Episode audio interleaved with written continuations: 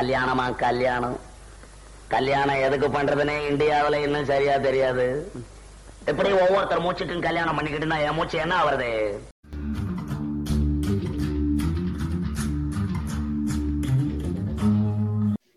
Okay Naveen இன்னைக்கு வந்து நம்ம பேச போற டாபிக் வந்து ரிலேஷன்ஷிப் டாபிக் வந்து ஒரு வார்த்தையில சொல்லியாச்சு. ஆனா இதுல வந்து நம்ம வித விதமா நிறைய விஷயங்களை பேசலாம். ஸோ இந்த எபிசோட்ல நம்ம கூட இன்னொரு கெஸ்ட் ஜாயின் பண்ணியிருக்காங்க. ஏற்கனவே நம்ம கூட ரெண்டு மூணு எபிசோட்ல ஜாயின் பண்ணியிருந்தாங்க. Soumya. Hi Soumya. Welcome back வணக்கம். ரெண்டு மூணு எபிசோட ஒரு எபிசோட தான்யா சைபர் கிரைம். இது நாமத்துக்குமார் ஒண்ணு. ஆமா. ஓகே. ஸோ இன்னைக்கு வந்து நம்ம பேச போறது எல்லாமே டேபுவான டாபிக் தான். அதனால வந்து எபிசோடோட ஸ்டார்டிங்ல ஒரு trigger warning for all the கலாச்சார கன்னிஸ். அதனால இன்னைக்கு எல்லாம் ரொம்ப மோசமா தான் இருக்கும். சரி முதல்ல வந்து இப்ப இந்த ரிலேஷன்ஷிப்ல வந்து நிறைய லைக் ஐயா இந்த ரிலேஷன்ஷிப்னா என்னங்க ஐயா? அத பத்தி பேசுறதுக்கு தான் இன்னைக்கு கூடி ஒண்ணு கூடி இருக்கோம். பஞ்சாயத்து இன்னைக்கு அதுதான். சோ இதுல வந்து நம்ம வந்து கன்வென்ஷனலா இப்ப நம்ம ஊர்ல ரிலேஷன்ஷிப் வந்து என்ன மாதிரி இருக்குன்றத ஃபர்ஸ்ட் ஜென்ரலா சும்மா ஓவராலா சொல்லிடுறோம். இங்க வந்து ரெண்டு இருக்கு. முத வந்து லவ் மேரேஜ்னு ஒண்ணு அரேஞ்ச் மேரேஜ்னு ஒண்ணு. இந்த லவ் மேரேஜ்ங்கிறத நம்ம ஊர்ல என்ன பல வகையில வந்து ஃபர்ஸ்ட் என்னது? லவ் அட் ஃபர்ஸ்ட் சைட்டு அப்புறம் ஃப்ரெண்டா இருந்துட்டு லவ் ஆனது இப்படின்னு சொல்லுவோம். அப்புறம் வந்து லவ் மேரேஜுக்கு வீட்டுல சண்டை போடுவோம். அதுக்கப்புறம் கல்யாணம் நடக்கும் நடக்காமல் போகலாம். நடந்தா அதுக்கப்புறம் தான் செக்ஸ் வச்சுக்கணும் குழந்தை பெற்றுக்கணும் அது வாழ்க்கைன்னு அப்படி ஒரு பக்கம் போவானுங்க. இதுல அரேஞ்ச் மேரேஜ்ன்றவனுங்களுக்கு முதல்ல ஆரம்பிச்ச உடனே இந்த பெல்லி சூப்புலுன்னு சொல்லக்கூடிய பொண்ணு பார்க்குற ஃபேஸ் நடக்கும். அதுல வந்து இந்த அலையன்ஸ் பாக்குறது மேட்ரிமோனி ரெஜிஸ்டர் பண்றது தெரிஞ்சவன்ட்ட சொல்றது சொந்தக்காரன் பூரா விசேஷத்துக்கு வர்றவன்லாம் வந்து என்னப்பா கல்யாணம் ஆச்சா? அங்க ஒரு பொண்ணு இருக்கு எனக்கு தெரிஞ்ச ஒரு பொண்ணு இருக்குன்னு ஆளாளுக்கு ஒரு வேலையை ஆரம்பிப்பானுங்க. அடுத்து எல்லாருக்கும் தான் நீ எல்லாத்துக்கும் என்கிட்ட வராத? அதான் அதான். நீ வேணா வச்சிருந்தா கொடு. அதோடைய ரெக்ரூட்மெண்ட் ப்ராசஸ்ல அதுக்கப்புறம் நடக்கும். அதாவது அவங்களோட குவாலிஃபிகேஷன் அவங்களுடைய இந்த அதுல நிறைய கிரைட்டீரியாஸ்லாம் இருக்குல்ல. ஸோ அதை பேஸ் பண்ணி அப்புறம் அரேஞ்ச் மேரேஜ் ஒன்று பண்ணுவானுங்க. அதுக்கப்புறம் தான் கல்யாணம் முடிஞ்சதுக்கு அப்புறம் தான் செக்ஸ் வச்சுக்கிறணும். சாரி செக்ஸ் சொல்லக்கூடாது. சாந்தி முகூர்த்தம் நடத்தணும். அதுக்கப்புறம் குழந்தை பெற்றுக்கணும் வளர்க்கணும். திரும்ப அந்த குழந்தை வளர்ந்ததுக்கு அப்புறம் அதுக்கு இருபத்தஞ்சு வயசானோடனே திரும்ப போற விசேஷத்தெல்லாம் அடுத்து உனக்கு தானேன்னு கேட்கணும். அப்புறம் அதுக்கு பொண்ணுவாக்கணும் இப்படியே இவங்களுடைய வட்டம் போய்கிட்டு இருக்கு. இதுதான் இவ்வளவு நாளா நம்மளுக்குள்ள இருந்த நம்ம ஊர்ல இருந்த ரிலேஷன்ஷிப்ன்றது நம்மளுக்கு தெரிஞ்சது இது மட்டும்தான். ஆனா இப்போ வந்து புதுசு புதுசா நம்ம நிறைய விஷயங்கள் பா பாக்குறோம் கேள்விப்படுறோம். அதாவது டேட்டிங்னு சொல்றோம். லிவ் இன் ரிலேஷன்ஷிப்னு ஒன்று இருக்கு. ஃப்ரெண்ட்ஸ் வித் பெனிஃபிட்ஸ்னு ஒண்ணு சொல்றாங்க ஒன் நைட் ஸ்டாண்டுன்னு சொல்றாங்க. இது எல்லாமே என்னன்றதே நம்மளுக்கு எல்லாம் தெரியாதுன்னு தான் சொல்லணும். சோ இந்த ரெண்டு இந்த ரெண்டுலயும் அதாவது பழைய விஷயங்கள்ல ஏதாவது நல்லது இருக்கா? இல்ல அது எதுல தப்பா இருக்கு? புதுசுல என்னென்ன ஏதாவது நல்லா இருக்கா? இல்ல அதுல என்ன தப்பு இருக்குன்றத பத்தி தான் இன்னைக்கு ஃபுல்லா டிஸ்கஸ் பண்ண போறோம். சோ முதல்ல வந்து அரேஞ்ச் மேரேஜ்ல இருந்தே ஆரம்பிப்போம். அரேஞ்ச் மேரேஜ் சரியானதுன்னு நினைக்கிறீங்களா? இல்ல சரியா இல்லைன்னு நினைக்கிறீங்களா? சௌமியா நீங்களே சொல்லுங்க. கெஸ்ட்ல இருந்து ஆரம்பிப்போம். கெஸ்ட் அரேஞ்ச் மேரேஜ் இந்த கான்செப்ட் வந்து என்ன சொல்றது? இது ஒரு கன்வீனியன்ஸ் நான் சொல்லுவேன். ஏன்னா நம்மளா. போய் நமக்கு யாராவது பிடிச்ச மாதிரி இருக்காங்களான்னு பார்த்து தேடி கண்டுபிடிச்சு பேசி எஃபர்ட் போட்டு ஒரு ரிலேஷன்ஷிப்பை பில்ட் பண்ணி அப்புறம் வீட்ல வந்து அருவாளை தூக்கிட்டு வருவாங்க அவங்க கிட்டலாம் வெட்டு வாங்கி செருப்படி வாங்கி நடு ரோட்ல நின்று அப்புறம் கல்யாணம் பண்ணி. எதுக்கு இவ்வளோ அதான் வீட்லயே பாக்குறாங்களே. அப்படின்னு ஒரு கன்வீனியன்ஸ் அரேஞ்ச் மேரேஜ் இந்தியாவை பொறுத்த வரைக்கும். வர்றது குதிரையோ எருமை மாடோ ஏதோ ஒண்ணு. வந்தா சரி. நான் ரீசெண்டா ஒரு ஃப்ரெண்டு கிட்ட எல்லாம் பேசிக்கிட்டு இருக்கப்ப கொஞ்சம் வயசானவர் ஒரு முப்பத்தஞ்சு நாற்பது வயசு மேல இருக்கும். இந்த நம்ம நம்ம கலாச்சாரத்துல எவ்வளவு ஆறு சரி ஓகே ஏன் ஏஜ் குரூப் வச்சுக்கீங்களா? இப்ப சந்தோஷமா? அப்படி சொல்லு. கண்டினியூ சரி அவர் சொல்லிக்கிட்டு இருந்தாரு எங்க காலத்துலலாம் இந்த அரேஞ்ச் மேரேஜ் கலாச்சாரம் மட்டும் நம்ம இந்தியால இல்லாம போயிருந்துச்சு நமக்கு கல்யாணமே ஆகாம போயிருக்குமோ? அப்படின்ட்டு இருந்தாரு. அதனால சௌமியா சொல்ற மாதிரி அது வந்து ஒரு கன்வீனியன்ஸ் தான். ஆனா அதுல இன்னொரு விஷயமும் இருக்குன்னு வச்சுக்கோங்களேன். என்ன சொல்றது? நம்ம இந்த ஃபேமிலி சொந்தக்காரங்க இப்படிலாம் யோசிக்கிறப்போ at the end of the day வந்து ஏதோ ஒரு சோஷியல் செக்யூரிட்டி அப்படின்னு ஒன்று வேணும் அப்படின்னு தோன்றப்போ இந்த ரிலே என்ன சொல்றது இந்த சொந்தம் பந்தம் இதெல்லாம் விட்டு போகக்கூடாது அப்படின்னு யோசிக்கிறாங்கன்னா அவங்க அரேஞ்ச் மேரேஜ் தான் ப்ரிஃபர் பண்ணுவாங்க. நீங்க சொல்றத இன்னொரு மாதிரியும் சொல்லலாம். இப்ப அரேஞ்ச் மேரேஜ் பண்ணி வச்சாங்கன்னு வச்சுக்கோங்களேன் நாளை பின்ன பிரச்சனை வந்துச்சுன்னா நீ தானே கட்டி வச்ச வந்து வாங்கு பூ அப்படின்னு போட்டு விடலாம் அம்மாவா அப்பாவெல்லாம் இப்ப அது அது ஒரு தான் சேஃப்டி சோசியல் ஃபேக்டர்லாம் சொல்றீங்களா? அதுதான். இப்ப நம்மளா வந்து பார்த்துக்கிட்டோம் அப்படின்னா நம்ம மேல பழிய போட்டாங்கன்னா எதுவும் பண்ண முடியாது. நீ தானே போய் மா மாட்டிக்கிட்ட? எங்கள்கிட்ட கேட்காது அப்படின்றவாங்க. இதுல அப்படி கிடையாது. இதுல நம்ம சொசைட்டில வந்து இந்த மேரேஜ்ன்ற விஷயத்த வந்து ஒரு வந்து எப்படி சொல்றதுன்னா ஒரு இன்ஸ்டிடியூஷனலைஸ் பண்ணி வச்சிருக்கோம். லைக் இதுக்கு ஒரு ஸ்ட்ரக்சர் இருக்கு. மேரேஜ்ன்னு சொல்றத விட ஃபேமிலின்றதுக்கே ஒரு பெரிய ஸ்ட்ரக்சர் நம்ம இவங்க வந்து கட்டி வச்சிருக்காங்க. ஹஸ்பண்ட் ஒய்ஃப்ன்றத தாண்டி அண்ணன் தம்பின்னு இருக்கணும் பெரியப்பா சித்தப்பான்னு இருக்கணும் மாமாவுக்கு ஒரு ரோலு பெரியப்பாவுக்கு ஒரு ஒரு விசேஷம் நடக்குதுன்னா அதுல ஒவ்வொரு சொந்தக்காரனுக்கும் ஒரு ரோலை ஃபிக்ஸ் பண்ணி வச்சிருக்கானுங்க. இங்க வந்து இது எப்படி இருக்குன்னா it is not just about ஒரு ரெண்டு பேர் அவங்களுடைய எனக்கு என் என்னோட லைஃப் பார்ட்னரா ஒருத்தர் வேணும் லைஃப் லாங் நான் டிராவல் பண்ணணும் அதுக்கு என்னோட கம்பேட்டபிலிட்டி நான் செக் பண்ணி அவங்களோட நான் ரிலேஷன்ஷிப்ல இருந்து வாழ்றேன் அது என்னுடைய விருப்பத்துக்கு இருக்கும்னு இங்க இருக்க விடலை. இது வந்து எப்படி இருக்குன்னா அப்படி உன் இஷ்டத்துக்கு இருந்துட முடியாது. இப்ப நீ வந்து நாளைக்கு உனக்கு இவங்களுடைய இதெல்லாமே எப்படி இருக்கும்னா இப்ப நான் இப்படி நீ போய் சேர்ந்து நிக்கிற நாளைக்கு ஏதோ ஒரு பிரச்சனை நீ நடுரோட்ல வந்து நிக்கிற அப்படின்னா உனக்கு இதே மாமன் பெரியப்ப சித்தப்பன் தான் உன் கூட வந்து நிக்கணும். அவங்க எல்லாம் தான் உனக்கு பாத்துப்பாங்க அப்ப நீ அவங்கள ஒரேடியா ஒதுக்க முடியாது. அப்போ அவங்க எல்லாம் உள்ள இருக்கணும். இப்போ நான் வந்து ஒரு பார்ட்னரை சூஸ் பண்ணி எங்களுக்குள்ள ஒண்ணு குழந்தை பெத்துக்கிறேன் இல்ல பெத்துக்காம போறேன் அப்படிங்கிற சாய்ஸும் எனக்கு கிடையாது. குழந்தை பெத்தே ஆகணும். அதுவும் மோஸ்ட் ஆஃப் த ஃபேமிலிஸ்ல ஒரு விஷயம் நீங்க கேள்விப்பட்டிருக்கீங்களான்னு தெரியல. ஒரே குழந்தையோட நிறுத்துறதுக்கே வந்து நிறைய ஃபேமிலியில ஒத்துக்க மாட்டாங்க. ரெண்டு குழந்தையா இருக்கணும் அப்படின்னு ஏன் அப்படின்னா அடியே நாலு குழந்தை கேரம் போர்டு விளையாட முடியும். அந்த மினிமம் ரெண்டு பிள்ளைன்றது எதுக்கு அப்படின்னா இப்ப எனக்கு ஒரு பையன் பிறக்கிறான்னு வச்சுக்கோங்க அவனுக்கு ஒரு பையன் பிறக்கிறான். அவனுக்கு ஒரு பையன் ரெண்டு மூணு ஜெனரேஷன் தள்ளி பார்த்தோம் அப்படின்னா அப்பா அம்மா அதை தவிர வேற ரிலேஷன்ஷிப்னே ஒண்ணு இருக்காது.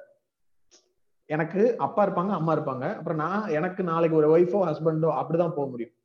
இதே ரெண்டு குழந்தைகளா இருந்துச்சுன்னா ஒரு அத்தை மாமா இருக்கலாம் ஒரு பெரியப்பா சித்தப்பா இருக்கலாம். அந்த அந்த இந்த ஸ்ட்ரக்சர் சொல்றோம்ல இந்த ஃபேமிலி ஸ்ட்ரக்சர்ன்றது அந்த அந்த ரூட்ஸ் இருந்துகிட்டே இருக்கணும். அதுக்கு இன்னொரு பெரிய ரீசன் வந்து கேஸ்ட் அதை பத்தி நம்ம அடிக்க வரைக்கும் அடிச்சாச்சு இதுலயும் வரும் நடுவுல எப்படி பார்ப்போம். சோ இது எல்லாத்தையுமே வி- இந்த இந்த சிஸ்டம் கொஞ்சம் கூட ஆடிராம அசைஞ்சிடாம பாத்துக்கிறதுக்காக தான் இந்த அரேஞ்ச் மேரேஜ்ன்றது வந்து அது இப்போ வரைக்கும் எடுத்து கொண்டு போய்கிட்டே இருக்கும்னு நினைக்கிறேன். ஏன்னா அதுல ஏதாவது கொஞ்சம் மாறிடுச்சுன்னா இந்த ஸ்ட்ரக்சர்ல ஒரு சேஞ்ச் வந்துடும் இது மாறி போயிரும்ன்ற பயத்தினாலேயே அதனாலதான் கல்யாணம் முடிஞ்சதுக்கு அப்புறமும் வந்து குழந்தை பெத்துக்கிறதுல இருந்து எல்லாத்துலயும் மூக்க நுழைச்சுக்கிட்டே இருக்காங்க கடைசி வரைக்கும். சி அதையும் தாண்டி நான் வந்து இந்த ஃபேமிலிய பத்தியே பேசல ஓகேவா நம்ம Okay. ஜெனரேஷன்ல இருக்கிற யங்ஸ்டர்ஸ் பத்தி பேசுறப்பவும் கூட ம். இன்னுமே வந்து என்ன சொல்றது லவ்ன்றத கூட விட்டுட்டு இந்த ஓப்பன் ரிலேஷன்ஷிப் இல்ல ரிலேஷன்ஷிப் குழந்தை பெத்துக்கிறது பெத்துக்காம இருக்கிறது லிவ் இன் இதெல்லாம் அக்செப்ட் பண்ணிக்கிற மனோபாவம் வந்துருச்சுன்னு நினைக்கிறீங்களா கண்டிப்பா என்னை இல்ல. பொறுத்த வரைக்கும் நம்ம ஜெனரேஷன்லயே மெஜாரிட்டியா எல்லாருமே வந்துட்டு அரேஞ்ச் மேரேஜ் அப்படின்னு ஒரு விஷயத்துக்குள்ள போறதுக்கு காரணம் வந்து அவங்களுக்குள்ளுக்குள்ளேயே அவங்களுக்கு இருக்கு. நம்ம நம்ம காஸ்ட் இல்ல நம்ம ரிலீஜன் தான் பெருசு நம்ம இதுக்குள்ளதான் இருக்கணும் அப்படின்ற ஒரு தாட் ப்ராசஸ் இருக்கு. நீங்க சொல்றது ரொம்ப கரெக்ட் நம்ம காலேஜ்ல எல்லாம் வந்து பேசிக்கிட்டு இருப்போம்ல ஜென்ரலா பசங்களுக்கு எல்லாம் கேஸ்ட் என்னன்னு தெரியல நம்ம எல்லாம் ரொம்ப நார்மலா தான் பழகுறோம் அப்படிங்கிற மாதிரி பேசிட்டு இருப்பாங்க. இந்த கல்யாணம்னு வந்து எப்ப வருதோ அதுக்கப்புறத்துல இருந்து தான் வந்து இந்த மைண்ட்லயே அவங்களுக்கு எல்லாம் போகும்னு தோணுது எனக்கு. இந்த ஒரே கேஸ்ட் பழகணும் பொண்ணுங்கெல்லாம் ஒரே கேஸ்ட்ல இருந்தா கல்யாணம் பண்ணணும் அப்படிங்கிற மாதிரிலாம் மைண்ட் செட் வருது இல்ல? அது அந்த கேஸ்ட ப்ரிசர்வ் பண்றதோட மெயின் அந்த பில்லரே வந்து இந்த அரேஞ்ச் மேரேஜ் தான் நினைக்கிறேன். சரி இப்போ இந்த கன்வென்ஷனலான அதாவது நம்ம ஊர்ல இருக்கக்கூடிய இந்த லவ் ரிலேஷன்ஷிப் மாடல் இருக்குல்ல அதாவது வந்து நான் வந்து எனக்கு ஒரு பொண்ணை பிடிச்சிருக்கு அப்படின்னா நான் வந்து அந்த பொண்ணு பின்னாடி சுத்தி அந்த பொண்ணை வந்து டார்ச்சர் பண்ணி கைப்பிடிச்சு இழுத்து அப்படி இப்படின்னு ஏதாவது பண்ணேன்னா அந்த பொண்ணு கொஞ்சம் நேரத்துல என்னை பார்த்து சிரிச்சிரும். அதுக்கப்புறம் நான் வந்து ஒத்துக்க வச்சிருவேன். அதுக்கப்புறம் வந்து ஐ லவ் யூன்னு சொல்லணும். அதுக்கு அந்த பிள்ளை ஐ லவ் யூன்னு திரும்ப சொல்லணும். அதுக்கப்புறம் நாங்க எல்லாரும் சேர்ந்து அதாவது நாங்க ரெண்டு பேரும் சேர்ந்து ஊர் சுத்துவோம். அதுக்கப்புறம் வீட்டுல சொல்லி சண்டை இந்த மெத்த இந்த இந்த விஷயம் இருக்குல்ல. எனக்கு என்னன்னா இதுவே வந்து ஐ மீன் எனக்கு கரெக்டா ஃப்ரேம் பண்ண தெரியல. இதுவே கரெக்டான ஒரு இதாதான் இருக்குன்னு நினைக்கிறீங்களா? லைக் நான் இதுல எதை சொல்ல வரேன்னா இந்த இந்த டாக்ஸிக்கான சில ரிலேஷன்ஷிப் எல்லாம் சொல்றாங்கல்ல அதுக்கெல்லாம் அந்த மெஜாரிட்டி ரிலேஷன்ஷிப் டாக்ஸிக்கா தான் இருக்குன்னு எனக்கு ஒரு அபிப்பிராயம். அதுதான் கேட்க வரேன். உங்களோட பாயிண்ட் எனக்கு புரிஞ்சிருச்சு. இதுல என்னன்னா நீங்க சொன்னது நீங்க காமெடியா சொன்னதுதான் ஆக்சுவல் ரியாலிட்டி ஒரு பொண்ணை வந்து பார்த்து அந்த பொண்ணை போய் பிடிச்சி போயிடுச்சுன்னா சும்மா டார்ச்சர் பண்ண வேண்டியது. எங்க போனாலும் பின்னாடி போக வேண்டியது. இப்பெல்லாம் புதுசா ஒண்ணு பண்றாங்க நான் இப்பதான் கொஞ்ச நாள் முன்னாடி கண்டுபிடிச்சேன். டெலிகிராம்ல வந்து அந்த பொண்ணு என்ன அக்கவுண்ட் பேர் வச்சிருக்குன்னு தேடி கண்டுபிடிச்சு அந்த பொண்ணை ஆட் பண்றது. ஏதாவது ஒரு சேனல்ல காமனா நம்ம இருக்கிற சேனல்ல என்ன அல்பத்தனமான புத்தி இதெல்லாம். அதே மாதிரி நான் தான் நினைச்சேன் டெக்னாலஜி எவ்வளவு இம்ப்ரூவ் ஆகுது நம்ம பசங்க ஸ்டாக்கிங் எந்த லெவலுக்கு கொண்டு போயிருக்காங்க. நம்ம ஆளுங்களோட பிக்கப் லைனே வந்து சாப்பிட்டியாடி. அப்படி அதானே இல்ல ஆனா இவனுங்க வந்து அத வந்து என்னன்னா அது என்னமோ அந்த பொண்ணு வந்து செருப்பால் அடிச்சு என் பின்னாடி வராதுன்னு சொல்ற வரைக்கும் ஏதோ ஓகே சொல்லிட்ட மாதிரியே பின்னாடி சுத்துறானுங்க. அது ஏன்னு தெரியல எனக்கும்.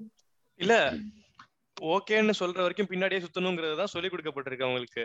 ஈவன் சொசைட்டி மூலமாவும் படங்கள் மூலமாவும். பொண்ணுன்னு அப்படிதான் இருப்பா முதல்ல ஒத்துக்க மாட்டா. அப்படிதான் வந்து வேண்டாம் வேண்டாம்னு சொல்லுவா.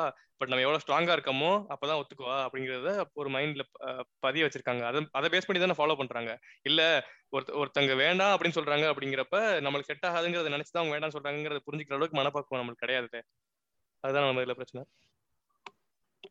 இல்ல அதான் இப்போ அந்த அத பேசி பேசி கன்வின்ஸ் பண்றது அப்படின்றதுக்கும் ஆஹ், ஒரு விஷயத்த பழக்கப்படுத்தி அது பிடிக்க வைக்கிற மாதிரி ஒரு பிம்பத்தை உருவாக்குறதுக்கும் ஒரு வித்தியாசம் இருக்குல்ல.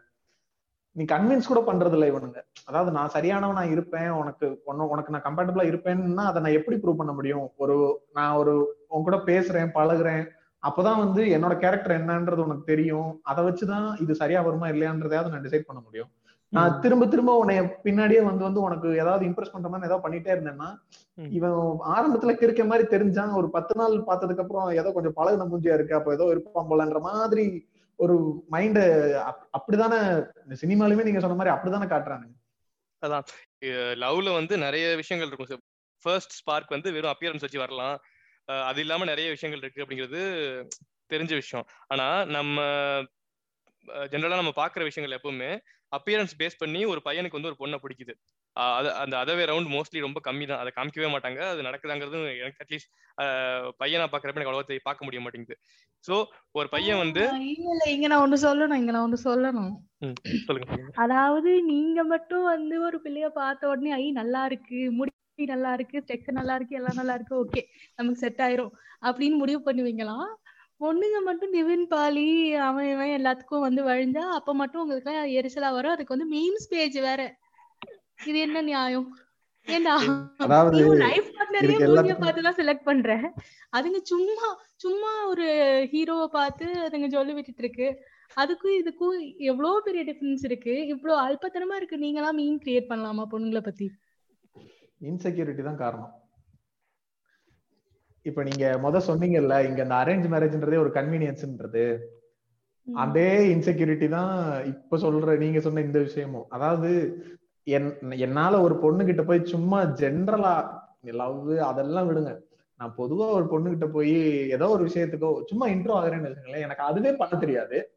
நான் எங்க போய் ஒரு பொண்ணை இம்ப்ரெஸ் பண்ணி அவளை எனக்கு பிடிக்க வச்சு ஒரு இப்போ ஒரு பொண்ணுக்கு டிஃபால்ட்டா என்னுடைய கேரக்டர் பிடிக்கணும்னா நான் அதுக்கு ஏத்த மாதிரி நான் ஒரு ஆளா இருக்கணும். நான் ரொம்ப டாக்ஸிக்கா ரொம்ப ஒரு மாதிரி நான் பெரிய இவன்டா அப்படின்ற மாதிரி இருந்தேன்னா அது அவங்களுக்கு பிடிக்காது. அப்ப அதுக்கேத்த மாதிரி என்னை மாத்திக்க வேண்டிய கட்டாயம் இருக்கு.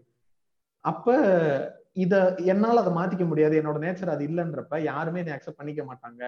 அப்ப வீட்லயே பார்த்து வச்சாங்கன்னா அந்த பொண்ணுகிட்ட கல்யாணத்துக்கு அப்புறமா அதே கேத்த காட்டிக்கிட்டே இருக்கலாம். அந்த பொண்ணுகிட்டையும் கல்யாணாலும் கணவன் புல்லானாலும் புருஷன் என்னை என் கூட தான் கடைசி வாழணும்னு கன்வின்ஸ் பண்ணிடலாம் இப்ப நீங்க வந்து பொண்ணுங்க வந்து இந்த மாதிரி பசங்களை பார்த்து நல்லா இருக்கேன் அப்படி இப்படிலாம் நீங்க சொல்றீங்க. நீங்க பாட்டுக்கு பொசுக்குன்னு அந்த பசங்களோட கனெக்ட் ஆகி போயிட்டீங்கன்னா இப்ப எங்களுக்கு இங்க குறைஞ்சு போயிரும்ல அரேஞ்ச் மேரேஜ் பண்றதுக்கு. அந்த இன்செக்யூரிட்டி தான் அந்த மீம் பேஜா மாறுது. இது அதேதான் இந்த பாய் பெஸ்டியை கிண்டல் பண்றது அவங்க கேவலமா பேசுறது அப்படின்னு ஒரு மீன் பேஜ்ல சுத்திட்டு இருப்பாங்கல்ல அவங்க எல்லாமே இந்த மைண்ட் செட் தான் எல்லாமே இன்செக்யூரிட்டி தான். இல்ல இன்னொன்னு இந்த இந்த ஸ்டாக் பண்ணி இல்ல பின்னாடியே சுத்தி பொண்ணுங்களை பார்க்க வைக்கிறது பேச வைக்கிறதுன்னு இருக்குல்ல? அதுக்கப்புறம் இன்னொரு இன்னொரு விஷயங்கிறது இருக்குது. அதை அதை நம்ம பத்தி நம்ம பேசுறதே கிடையாது. அதுக்கப்புறம் நம்ம ரெண்டு பேரோட கேரக்டர் வந்து கம்பேட்டபிளா இருக்காங்கிறத யோசிக்கிறதுக்கே ஒரு ஒரு ஆப்பர்ச்சுனிட்டி கொடுக்கறது கிடையாது. எங்க ஸ்டாக் பண்ணி திரும்பி பார்க்க வச்சு பேச வச்சிட்டோம் அப்படின்னு அவ்வளவுதான். அதுக்கப்புறம் வந்து நம்ம ரெண்டு பேரும் லவ் பண்ண ஆரம்பிச்சிட்டோம் அப்படிங்கிற மாதிரி ஒரு மைண்ட்ல ஃபிக்ஸ் ஆயிருது. அதுக்கப்புறம் தான் முக்கியமான விஷயம் இருக்குது. நம்ம ரெண்டு பேரும் ஒன்னா இருக்கிறப்ப என்னென்ன பிரச்சனை வரும் கேரக்டர் சூட் ஆகுதா அப்படிங்கறத பாக்கணும்ல அதை பத்தி அந்த அந்த மாதிரி விஷயங்களே இருக்க மாட்டேங்குது. இப்ப எப்படின்னா இப்ப நீங்க சொல்ற மாதிரி சில பேருக்கு வந்து ரொம்ப ரகடான பசங்களை பிடிக்கலாம். ரொம்ப இந்த எப்படி சொல்றது படத்துல எல்லாம் காட்டுவாங்கல்ல ரவுடி மாதிரி இருப்பாங்க. இப்ப இந்த ஆயுத எழுத்து படத்துல எல்லாம் பாத்தீங்க அப்படின்னா மாதவன் கேரக்டர் இருக்கும். அவன் வந்து ரொம்ப ரவுடி மாதிரி ரவுடி ரவுடியா தான் இருப்பான். மீரா ஜாஸ்மினுக்கு வந்து அவனை பிடிக்கும். அப்படி பிடிக்குங்கிறது அது வந்து ஒரு ஃபர்ஸ்ட் ஸ்பார்க் ஓகேவா பட் அவன் அவன் கூட லைஃப்ல ஒன்னா இருக்கிறப்ப என்னென்ன பிரச்சனை வரும் அப்படிங்கறத திங்க் பண்ணணும்ல அந்த திங்க் பண்றதுக்கான ஸ்பேஸே நம்ம சொசைட்டில இல்ல அப்படின்னு சொல்றேன். நம்ம சொல்ற மாடர்ன் லவ் அப்படிங்கறதுலயே சொல்றேன் நான். அதான் இப்போ இப்ப இந்த ஜென்ரலா எல்லா ஸ்பீசிஸ்லயுமே எடுத்துக்கோமே. இப்போ மனுஷனை தாண்டி மற்ற எல்லா அனிமல்ஸுமே வந்து இந்த அதாவது என்ன சொல்றது? அல்டிமேட்டா வந்து இங்க நம்ம எதுக்கு வாழ்றோம்னு யோசிச்சா எனக்கு தெரியல. அந்த அளவுக்கு ஜென் லெவலுக்கு எல்லாம் ஒண்ணும் நமக்கு தெரியாது. பட் ஜென்ரலா ரீப்ரொடக்ஷன் அப்புறம் இது அப்படியே அந்த இது கண்டினியூ ஆகிட்டே இருக்கணும். ஒரு ஜென்ரேஷன் ஆஃப்டர் ஜென்ரேஷனா போய்கிட்டே இருக்கும் போது இதுதான் இப்போ மனுஷன் மட்டும்தான் அந்த பகுத்தறிவுன்னு ஒன்று அவனுக்கு வந்துச்சுன்னு சொல்லி நம்ம விஷயம் நிறைய விஷயங்களை டெவலப் பண்ணி இப்படி எல்லாம் ஸ்ட்ரக்சர்லாம் உருவாக்கி இப்படி இருக்கும். அந்த ஸ்ட்ரக்சர்லாம் இல்லாத அனிமல்ஸ் வந்து என்ன பண்ணுது? அதுங்களுக்கு ஒரு பிசிக்கல் நீடு இருக்கும்போது அதுங்க வந்து செக்ஸ் வச்சுக்குது. அதுக்கப்புறம் அதை ரீப்ரொடியூஸ் பண்ணுது. அதுக்கப்புறம் அந்த ஜென்ரேஷன் அடுத்து வருது. இப்படியே போய்கிட்டே தான் இருக்கு. இப்ப அந்த இப்ப அனிமல்ஸ்லயே ஒரு மேலோ ஒரு மேல் வந்து ஒரு ஃபீமேல அல்லது ஒரு ஃபீமேல வந்து ஒரு மேல வந்து கூட வந்து ரிலே செக்ஸ் வச்சுக்கணும் அப்படின்னா அதுக்கு வந்து அதை இம்ப்ரெஸ் பண்ண வேண்டிய தேவை இருக்குல்ல? இந்த இம்ப்ரெஸ் பண்ண வேண்டிய தேவையே இல் இல்லாத மாதிரி இங்க இருக்கிற சிஸ்டம் நம்மளுக்கு வந்து இருக்கு. இல்லையா? இம்ப்ரெஸ் இந்த சென்ஸ் நம்ம சொல்ற மாதிரி ஸ்டார்ட் பண்ணி சிரிக்க வைக்கிறது நான் சொல்ல வரல. இவன் கூட நம்ம வாழலாம் இவன் சரியாவனா இருப்பான்ற ஒரு ஒரு தாட்டை கொண்டு வர்றதுன்றது இருக்குல்ல. அது இங்க நடக்கிறதே இல்ல அப்படின்னு சொல்ல கரெக்ட் இப்ப இந்த- இந்த காட்டுல மனுஷங்க வாழ்வாங்க அந்த டைம்லாம் சொல்றப்ப வந்து பிசிக்கல் பவர் வந்து ரொம்ப வந்து இம்பார்ட்டண்டா இருக்கும். சோ ஒரு எப்பவுமே வந்து எல்லா ஸ்பீஷிஸ்லயுமே வந்து உமன் தான் வந்து மென்னை செலக்ட் பண்ற மாதிரி இருக்கும். என்ன டிமாண்ட் டிமாண்ட் வந்து கம்மியா இருக்கும் உமன்கிட்ட ஸோ நிறைய ஆண்கள் வந்து பெண் பெண்களுக்கு சண்டை போடுற மாதிரி இருக்கும். அதுதான் இப்போ எல்லா ஸ்பீஷிஸ்லயுமே கிட்டத்தட்ட பார்க்கலாம் நம்ம. ஸோ அதுல யார் சக்சீட் ஆறாங்கிறதுக்காக நிறைய விஷயங்கள் வந்து மெயின் பண்ற மாதிரி இருக்கும். அதுல ஒண்ணு முக்கியமா நம்ம வந்து காட்டுல அந்த மாதிரிலாம் வாழ்ந்தப்போ வந்து பவர் ஸ்ட்ரென்த் அப்படி காமிச்சிட்டு இருப்பாங்க. ஸோ நம்ம இப்போ ஒரு சிவிலைஸ் சொசைட்டியா இருக்கிறப்ப அந்த தேவை இந்த பவரை காமிக்கிற தேவைகள் வந்து ரொம்ப கம்மியா இருக்கும். இப்ப நம்ம இருக்க சொசைட்டிக்கு எவ்வளவு சிவிலைஸ்டா இருக்கும் எவ்வளவு வந்து சோஷியலி நம்ம வந்து நம்ம வந்து கனெக்ட் பண்ணிக்கிறோம் நம்ம நம்ம சோஷியல் சர்க்கிள் எப்படி இருக்கு இந்த மாதிரி ஒரு எக்விப்டா ஒரு மேன் இருக்கானாங்கிறத பாக்குறது தான் எதிர்பார்ப்பா இருக்கும் பொண்ணுங்களுக்கும். அப்படிதான் இருக்கும்னு நினைக்கிறேன். நீங்க ஏதாவது சொல்றீங்களா சௌமியா இதுல உங்க ஜென்ரலா பொண்ணுங்களோட எக்ஸ்பெக்ட் எக்ஸ்பெக்டேஷன்ஸ் எப்படி இருக்கும் அப்படின்னு? அது ஒரு மிக்ஸ்ன்னு நான் சொல்வேன் நவீன் லுக்ஸ் லுக்ஸ் எக்ஸ்பெக்ட் பண்றவங்களும் இருக்காங்க. காசு இருக்கணும்னு எக்ஸ்பெக்ட் பண்றவங்க இருக்காங்க. அப்புறம் சொசைட்டி ஸ்டேட்டஸ் இதெல்லாம் எக்ஸ்பெக்ட் பண்றவங்க இருக்காங்க. அப்புறம் வந்து நீங்க சொன்ன மாதிரி ட்ரஸ்ட் இல்ல நல்ல பாண்ட் இருக்கணும் அப்படின்ற அப்படின்னு நினைக்கிறவங்களும் இருக்காங்க. So it is a mix ஓகேவா அண்ட் அதை ஜெனரலைஸும் பண்ண முடியாது. அதை சுத்தி இருக்குல்ல ஸ்டீரியோ டைப்ஸ் பசங்க. எப்பவுமே வந்து என்ன சொல்றது? இந்த காலேஜ் எல்லாம் காமிக்கிறப்போ பசங்க எப்பவுமே நல்லா படிக்கிற பையனை தான் பார்ப்பாங்கன்னு சொல்றது. இல்ல வந்து யா- யாராவது ஆக்டிவா என்ன சொல்றது? கிட்டாரு இல்ல அது பேர் என்ன இன்னொன்னு சொல்லுவாங்களே பாஸ்கெட் பால் விளையாடுறவங்க கிரிக்கெட் ஆடுறவங்க தான். பார்ப்பாங்கன்னு சொல் ஆஹ் இவனுங்களை தான் பார்ப்பாங்கன்னு மியூசிக்கல் சேர் லெமன் இந்த ஸ்பூன் அந்த மாதிரி ஏதாவது? நவீன் கிரிக்கெட் அவன்பா கேட்டுக்கப்பா லெவலுக்கே யோசிக்காதப்பா. வேற வா சரி ஓகே இல்ல மீன்ஸ் அதை அவாய்ட் பண்ணிங்க வேணாம் தேவையில்ல. ஓகே தேங்க்யூ ம். அப்புறம் வந்து காசு இருக்கிற பையனை தான் பார்ப்பாங்கன்னு சொல்றது. இதெல்லாம் எனக்கு தெரிஞ்ச வரைக்கும் ஸ்டீரியோ டைப் தான். ரியல் லைஃப்ல பா அப்படி பார்த்தா பொண்ணுங்க எல்லாரும் காசு இருக்க பையன் தான் கல்யாணம் பண்ணிக்கிறாங்களா ரியல் லைஃப்ல நம்மளோட சொசைட்டில கன்சர்வேட்டிவா ஒரு ரிலேஷன்ஷிப் ரிலேஷன்ஷிப்ல போறதுக்கு முன்னாடி ஃபர்ஸ்ட் வந்து எதை அவங்க சூஸ் பண்றாங்க எதை டிசைட் டிஸ்கஸ் பண்றாங்க எதை வந்து எதிர்பார்க்கறாங்க அப்படின்னா எனக்கு தெரிஞ்சு 99% நைன் பர்சன்ட் பசங்க வந்து ஸ்ட்ரெயிட். பிளெயின் பிளெயினா வந்து லுக்ஸ் மட்டும் தான் எதிர்பார்க்கறாங்க அப்படிங்கிற மாதிரி தான் தோணுது. நான் இதுக்கு இது இதை வந்து அப்படியே வந்து பொண்ணுங்களை கம்பேர் பண்ணா இவங்க அந்த அளவுக்கு லுக்ஸ் மட்டும் ஃபோக்கஸ் பண்றாங்களா அப்படிங்கறத என்னோட கேள்வியா இருக்குது ஆப்வியஸ்லி நிறைய. கேரக்டர்ஸ் ஆப்வியஸ்லி நிறைய கிரைட்டீரியாஸ் இருக்குதுங்கிறது எனக்கு நான் எனக்கு புரியுது அது அதுல மாற்றுக்கிறதே இல்லை எனக்கு பசங்களையும் பொண்ணுங்களையும் கம்பேர் பண்றப்ப இந்த எக்ஸ்பெக்டேஷன்ஸ் வந்து ஆண்களுக்கு வந்து ரொம்ப ஒரு வேற வழியே வேற வேற- நோக்கமே இல்லாம வெறும் அப்பியரன்ஸ்ல மட்டும் இருக்கா அப்படின்னு கேக்குறேன். அதாவது உங்க இனத்தை பற்றி நான் பேச முடியாது. இல்ல நீங்க பண்ணலாம் தப்பு இல்ல. எங்க இனத்தை பத்தி எங்களுக்கு கிளியரா தெரியாங்கிறனால தான் உங்கள்ட்ட கேக்குறோம். ஆக்சுவலா எனக்கு தெரிஞ்ச அப்படிதான் நினைக்கிறேன். பசங்க ஃபர்ஸ்ட் லுக்ஸ் பார்த்து அட்ராக்ட் ஆகுறாங்கன்னு நினைக்கிறேன். பட் ஆனா அது ஆனா ஒவ்வொரு பாயிண்ட் வந்து ரெண்டு ரெண்டு ஜென்டருமே மேல் ஒரு ஃபீமேல் எதுவா இருந்தாலுமே அவங்க வந்து ஒவ்வொரு பாயிண்ட் லுக்ஸ் மட்டுமே அங்க டாமினேட் பண்றது இல்லைங்கிறது என்னுடைய அபிப்பிராயம். ஓகே புரியுது. சரி எனக்கு ஒரு கேள்வி இருக்கு ஓகேவா இந்த கேள்வி ஏன் எனக்கு வந்துச்சுன்னா நான் இங்க படிக்கிற இடத்துல வந்து இது வந்து ஒரு ஒரு ஒரு மாதிரி மிக்சடான க்ரௌடு ஸோ என் கூட படிக்கிற ஒருத்தங்க நிறைய பேருக்கு வந்து ஃபார்ட்டி ப்ளஸ் இருப்பாங்க தேர்ட்டி ஃபைவ் ப்ளஸ் இருப்பாங்க எல்லாருமே இங்க படிச்சுட்டு இருக்காங்க. அப்படி ஒருத்தங்க வந்து they they got in to ஒரு live in relationship in two thousand the year two thousand நம்ம ரெண்டாயிரத்துல என்ன பண்ணிட்டு இருந்தோம்? நான்லாம் ஸ்கூலுக்கு போயிட்டு இருந்தேன். இப்போ வந்து டுவெண்ட்டி டுவெண்ட்டி ஒன் இப்போ வந்து நம்ம நினைச்சுக்கிட்டு இருக்கோம் லிவ் இன் ரிலேஷன்ஷிப்ஸ் எல்லாம் ரொம்ப ப்ரோக்ரெசிவான தாட் இதெல்லாம் வந்து இன்னும் சரிப்பட்டு வராது நம்ம சொசைட்டிக்கு அப்படி இப்படின்னு. ஆனா பார்க்க போனா அவங்க எல்லாம் இருபது வருஷம் முறையே ஸ்டார்ட் பண்ணியிருக்காங்க இத இதெல்லாம்.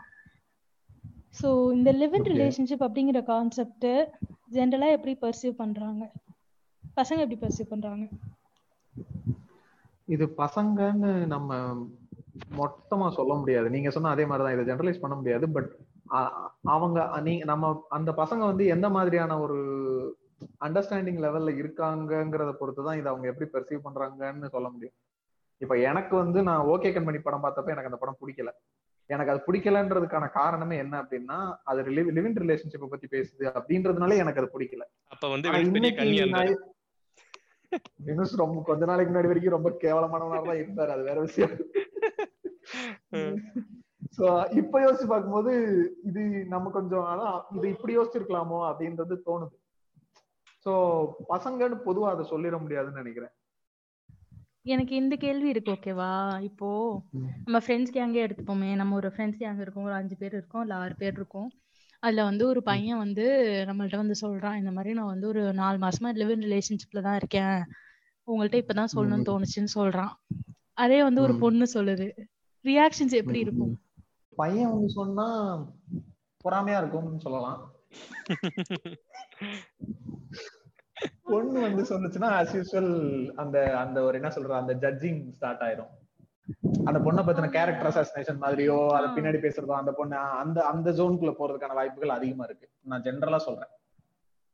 இல்ல நான் லிவ் இன் ரிலேஷன்ஷிப் எப்படி பாக்குறேன் அப்படின்னா டு பி ஃப்ராங்க் மேரேஜஸ்ங்கிறது என்ன ஒரு ஒரு- ஒரு பாண்ட் ஒரு வந்து ஒரு அக்ரிமெண்ட் மாதிரி தானே. இன் கேஸ் ஏதாவது நம்மளுக்கு வந்து டிஸ்அக்ரிமெண்ட்ஸ் வந்தா நம்ம பிரிஞ்சு போகாம இருக்கிறதுக்கு ஒரு ஒரு அக்ரிமெண்ட் போட்டுட்டோம் அப்படின்னு நம்ம வந்து அது எப்படி அட்ஜஸ்ட் பண்ணிக்குவோம் அப்படிங்கிற மாதிரி.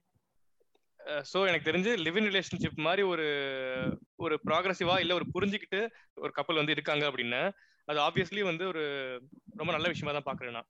அது வந்து இப்ப சொசைட்டி எப்படி பாக்குதுங்கிறத வந்து ரெண்டாவது விஷயமா தான் நான் கன்சிடர் பண்றேன். அதை பத்தி எனக்கு யோசிக்க வேணாம் அப்படிங்கிற மாதிரி தோணுது. இந்த லிவிங் ரிலேஷன்ஷிப்பை வந்து ஒரு ப்ராக்ரெசிவான விஷயம் சரி அது ப்ராக்ரெசிவான விஷயம்னு கூட வச்சுக்கலாம். ஆனா அத அதை வந்து இப்போ ரீசெண்ட் டைம்ஸ்ல லிவன் ரிலேஷன்ஷிப்ல ஒரு குளோரிஃபிகேஷன் இருக்கும்னு எனக்கு தோணும். அப்புறம் லிவன் இன் ரிலேஷன்ஷிப்குள்ள இருக்கிற எக்ஸ்ப்ளாய்டேஷனை வந்து பேசுறதே இல்லை. அது வந்து அட்ரஸ் பண்றதுக்கான ஸ்பேஸ் எங்கேயுமே இல்லைங்கிறது என்னுடைய ஒப்பீனியன் அதுக்குள்ள என்ன நடந்தாலும் வந்து இப்போ ஒரு பொண்ணு அஃபெக்ட் ஆகுறான்னா என்ன நடந்தாலும் அவ வந்து அதை சகிச்சுக்கிட்டு அவ மூவ் ஆன் ஆயிடணும்.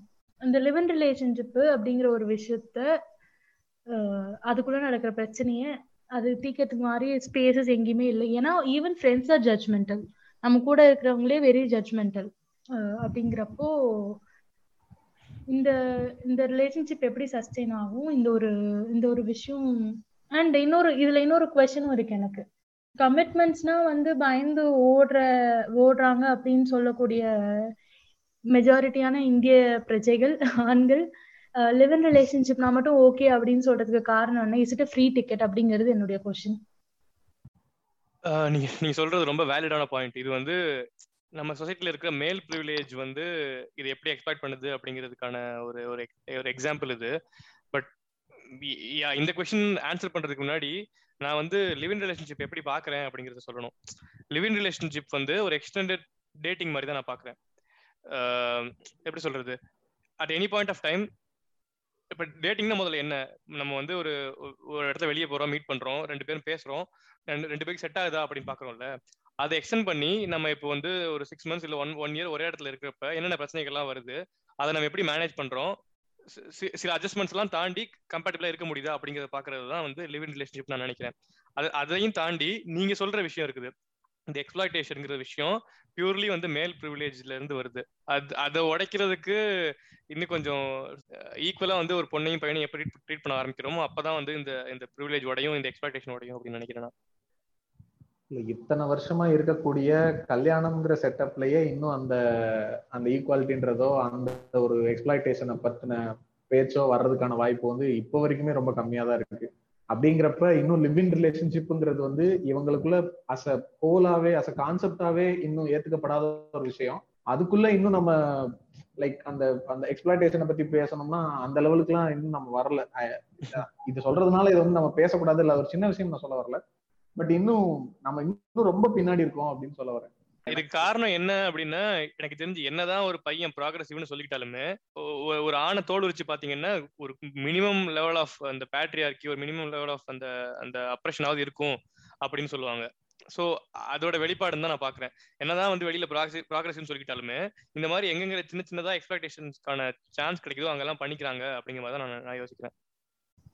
ஸோ நான் இந்த கொஷனை கேட்டதுக்கு வந்து மெயின் ரீசன் வந்து ரெண்டு ரீசன் ஒன்று வந்து அதான் நான் சொன்ன மாதிரி ஒரு இருபது இருபத்தி ரெண்டு வருஷமா லிவ் இன் ரிலேஷன்ஷிப்ல இருக்கிறவங்களோட நான் பேசினப்போ not just one person multiple people like நாலஞ்சு பேர்கிட்ட பேசினப்போ எப்படி தோணுச்சுன்னா மேபி நம்ம ஜென்ரேஷனை விட அவங்க ஜென்ரேஷன் வந்து ரொம்ப தெளிவா முடிவு எடுத்திருக்காங்களோன்னு எனக்கு தோணுச்சு. அண்ட் வந்து அவங்க ரொம்ப தைரியமா இருந்திருக்காங்கன்னு தோணுச்சு.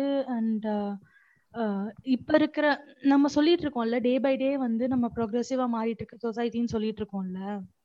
அது ஒரு மாதிரி எனக்கு அந்த அந்த என்னோட அந்த பிம்பமே அப்படியே உடையிற மாதிரி இருந்தது. ஏன்னா இப்போ நம்ம எவ்வளவு எப்படி யோசிக்கிறோம் அப்படிங்கிற ஒரு விஷயத்த கம்பேர் பண்றப்போ அப்போ இந்த அளவுக்கு டெக்னாலஜியோ இல்ல access to progressive you know சர்க்கிளோ அவங்களுக்கு கிடைச்சதே கிடையாது. இப்போ நம்ம வந்து நம்ம பேசுறோம்னு வைங்களேன் ஒரே மாதிரி பேசுற நாலு பேர் வந்து சோஷியல் மீடியால மீட் பண்ணி ஃப்ரெண்ட்ஸ் ஆகிறதுக்கான வாய்ப்புகள் எவ்வளவோ இருக்கு.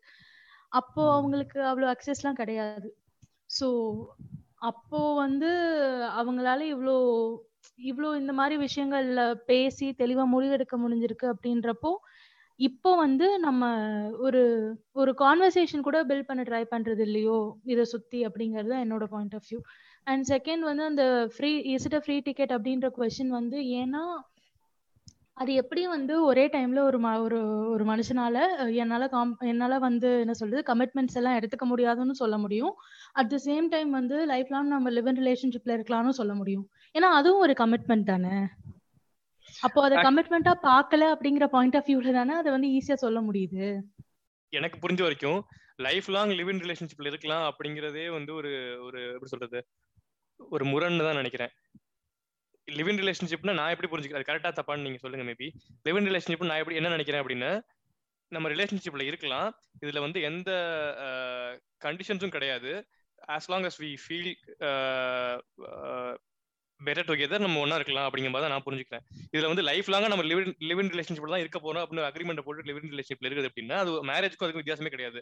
தாலி கட்டி uh, கல்யாணம் பண்றதுக்கும் இல்ல ஒரு ஒரு கல்யாணம் கல்யாணம் ரெஜிஸ்டர் ஆஃபீஸ் போய் பண்ணி கல்யாணம் பண்ணிட்டு ஒன்னா இருக்கிறதுக்கும் நீங்க சொல்ல லிவிங் ரிலேஷன்ஷிப் வித்தியாசமே இல்லைன்னு நினைக்கிறேன் நான்.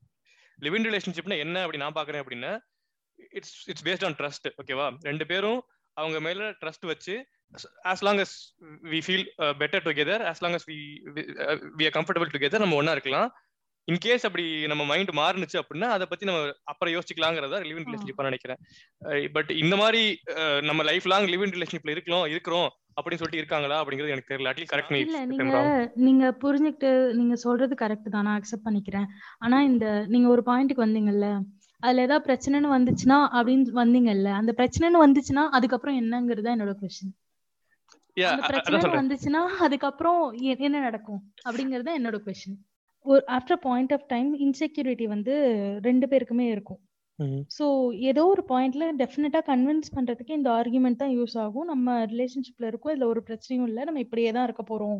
இல்ல இப்படியே தான் இருக்க போறோங்கிற வார்த்தை நிச்சயமா வந்துதான் சே வந்துதான் தீரும் எல்லா ரிலேஷன்ஷிப்லயும் ஆனா நீங்க சொல்ற மாதிரி அந்த ஒரு பிரச்சனை வ- அப்படின்ற ஒரு பாயிண்ட்க்கு வந்ததுக்கு அப்புறம் அந்த ரிலேஷன்ஷிப் பிரேக் ஆகுதுன்னு வைங்களேன். நீங்க சொன் நம்ம இப்ப பேசிட்டு இருந்தோம்ல ஈவன் ஃப்ரெண்ட்ஸ் சர்க்கிள்குள்ளேயே வந்து எவ்வளவு ஸ்டீரியோ டைப்ஸ் இருக்கு. ஒரு பொண்ணு லிவன்ல இருந்தா இல்ல ஒரு பையன் லிவன்ல இருந்தா அப்படின்னு. அந்த எனக்கு தெரிஞ்ச வரைக்கும் இல்ல நான் நான் வந்து பாக்குறது எப்படின்னா ஆண்களுக்கு எந்த பிரச்சனையுமே இல்லைன்னு எனக்கு தோணுது. அவங்க அவங்க பாட்டு மூவ் ஆகி வேற ஒரு ரிலேஷன்ஷிப்ல போக முடியறதுக்கான எல்லா வாய்ப்பும் இருக்கு. ஆனா அதே ஒரு பொண்ணுனா வந்துட்டு ஒரு ஒரு பிராண்டிங் அவங்களோட கேரக்டர் அசாசினேஷன் சோஷியலி வந்து அவங்கள என்ன சொல்றது புல்லிங் ஹர் டவுன் இது எல்லாமே நடக்குது. அண்ட் என்ன சொல்றது not just socially psychologically also physically also நிறைய விஷயங்கள் மாறுதுன்னு நான் நினைக்கிறேன். இது இதை அட்ரஸ் இதை அட்ரஸ் பண்ற ஃபேக்டர் வந்து இது இப்போ இதுவே ஒரு கல்யாணமா இருந்ததுன்னு வைங்களேன் இதை அட்ரஸ் பண்ற ஃபேக்டர்ஸ் நிறைய இருக்கு. லீகலி இதை வந்து அட்ரஸ் பண்ண முடியும். லீகலி ரெனிமரேஷன் கேட்க முடியும். வந்து இது நீ பண்ணி தான் ஆகணும்னு சொல்ல முடியும். உன்னோட சேலரியில ஃபிஃப்டி பர்சன்ட் கொடுத்து தான் ஆகணும்னு சொல்ல முடியும். எல்லாம் பண்ண முடியும். ஆனா லிவ் இன் ரிலேஷன்ஷிப்ல லீகலி எதுவுமே அட்டாச் பண்ண முடியாது நம்ம. ஸோ இந்த ஸ்பேஸை வந்து ஒரு ஃப்ரீ டிக்கெட்டா நிறைய பேர் பாக்குறாங்கன்றது என்னுடைய ஒப்பீனியன் நீங்க சொல்றது கரெக்டா இருக்கலாம் பட் எனக்கு தெரிஞ்சு இது it comes down to the individuals நினைக்கிறேன். ஒரு- ஒரு ட்ரஸ்ட் பேஸ் பண்ணி ஒரு லிவ் இன் ரிலேஷன்ஷிப்குள்ள போறவங்க இதை ஃப்ரீ டிக்கெட்டா கன்சிடர் பண்றாங்க அப்படின்னா அங்க எனக்கு தெரிஞ்சு ஒரு ட்ரூவான ஒரு அண்டர்ஸ்டாண்டிங்கோ ஒரு ட்ரூவான லவ்வோ இல்லை அப்படிங்கிற மாதிரி தான் எனக்கு புரியுது. பட் நீங்க சொல்றது கரெக்ட் நீங்க சொல்ற மாதிரி ஒரு சிஸ்டம் சிஸ்டமைஸ்டு சப்போர்ட் கிடையாது இன் கேஸ் வந்து லிவ் இன் ரிலேஷன்ஷிப்ல சஃபர் ஆனா அதெல்லாம் கரெக்ட் தான். பட் இது இது- இது எல்லாத்துக்கும் என்ன ஒரு சொல்யூஷனா இருக்கும் அப்படின்னு எனக்கு தோணுது அப்படின்னா எப்ப வந்து உமனை சுத்தி இருக்க ஸ்டிக்மா எல்லாம் உடையுதோ உமனை சுத்தி இருக்க வந்து டேபூஸ் எல்லாம் உடையுதோ எப்ப வந்து ஈக்குவலா ட்ரீட் பண்ண ஆரம்பிக்கிறாங்களோ அப்பதான் வந்து இந்த இந்த- இன்செக்யூரிட்டிஸ் இந்த வந்து இம்பேலன்ஸ் ஆஃப் ப்ரிவிலேஜஸ் எல்லாம் மாறும் அப்படின்னு நினைக்கிறேன் எனக்கு என்ன தோணுதுன்னா மேரேஜ் மட்டுமே ஒரு லீகல் ரிலேஷன்ஷிப் அப்படின்னு இருக்கிற விஷயம் மாறினாதான் இந்த இந்த செக்யூரிட்டிங்கிறது வரும்னு நான் நினைக்கிறேன். இன்னொரு ஆஸ்பெக்ட் நீங்க சொன்ன மாதிரி இப்போ அந்த அந்த டிவோர்ஸ்னு வரும்போது அதுக்கான ரெனிமரேஷன் இதெல்லாம் வாங்க முடியும். பட் லிவின்ல பிரிஞ்சு போறப்ப அதுக்கான எதுவும் வரதில்லைன்றது ஒண்ணு. இன்னொரு ஆஸ்பெக்ட் வந்து இன்கேஸ் அவங்க லிவின்ல இருக்கும்போது ஒரு குழந்தை பிறந்துருச்சுன்னா அந்த குழந்தைக்குமே லீகலா வரக்கூடிய ரைட்ஸ்லயே நிறைய ப்ராப்ளம்ஸ் இருக்குன்னு நினைக்கிறேன். ஆமா. இப்போ ஒரு ஒரு மேரேஜ்ல இருக்கிற ஒரு ஹஸ்பண்ட் அண்ட் ஒய்ஃப் வந்து டிவோர்ஸ் ஆகி போறாங்கன்னா அந்த குழந்தை வந்து யார் பாத்துக்கணும்? அந்த அந்த மாதிரி எல்லாமே நம்மளுக்கு வந்து கான்ஸ்டியூஷனலா இருக்கு. இதுவே ஒரு லிவிங்ல இருக்கிற ஒரு கப்பலுக்கு வந்து ஒரு குழந்தை பிறந்து சப்போஸ் அவங்க வந்து பார்ட்டவே ஆகி போறாங்கன்னா இப்ப அந்த அந்த குழந்தைக்குன்ற ஒரு ஒரு இது வந்து இப்போ இல்ல. சோ அண்ட் அதே மாதிரி நம்ம சொன்ன மாதிரி இந்த same sex marriage same sex marriage இது எல்லாத்துலயுமே இந்த ப்ராப்ளம்ஸ் இருக்கு. இப்ப இது எல்லாத்துக்குமே ஒரு ஒரு ஒரு மெயின் ஸ்ட்ரீம் சொசைட்டிக்குள்ள இது எல்லாமே அக்னாலேஜ் பண்ணப்படணும் அப்படின்னா இதுக்கான லீகல் அஸ்பெக்ட்ஸ் வந்தாதான் இது வந்து ஒரு ஒரு லாங் டேர்ம் சஸ்டைனபிளா இல்ல இன்னும் கொஞ்சம் ப்ராக்ரெசிவா டெவலப் ஆகிறதுக்கான வாய்ப்புகள் இருக்கும்னு நினைக்கிறேன்.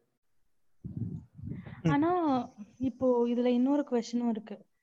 இந்த லீகல் ஃப்ரேம் ஒர்க்கை வச்சு மட்டும்தான் லிவ் இன் ரிலேஷன்ஷிப்ல இருக்கிற எக்ஸ்ப்ளாய்டேஷனை நம்ம மாத்த முடியும் அப்படின்னா it would no longer be a live in relationship அப்படிங்கிறது தான் என்னோட பாயிண்ட் அது சூஸ் பண்றதுக்கு பதிலா இதுக்கு இதுக்கு நான் இது இதுக்கு இது சூஸ் பண்ணணும் நான் கல்யாணமே பண்ணிட்டு போயிருவேனே அப்படிங்கிற பாயிண்ட் ஆஃப் வியூக்கும் வந்துருவாங்க.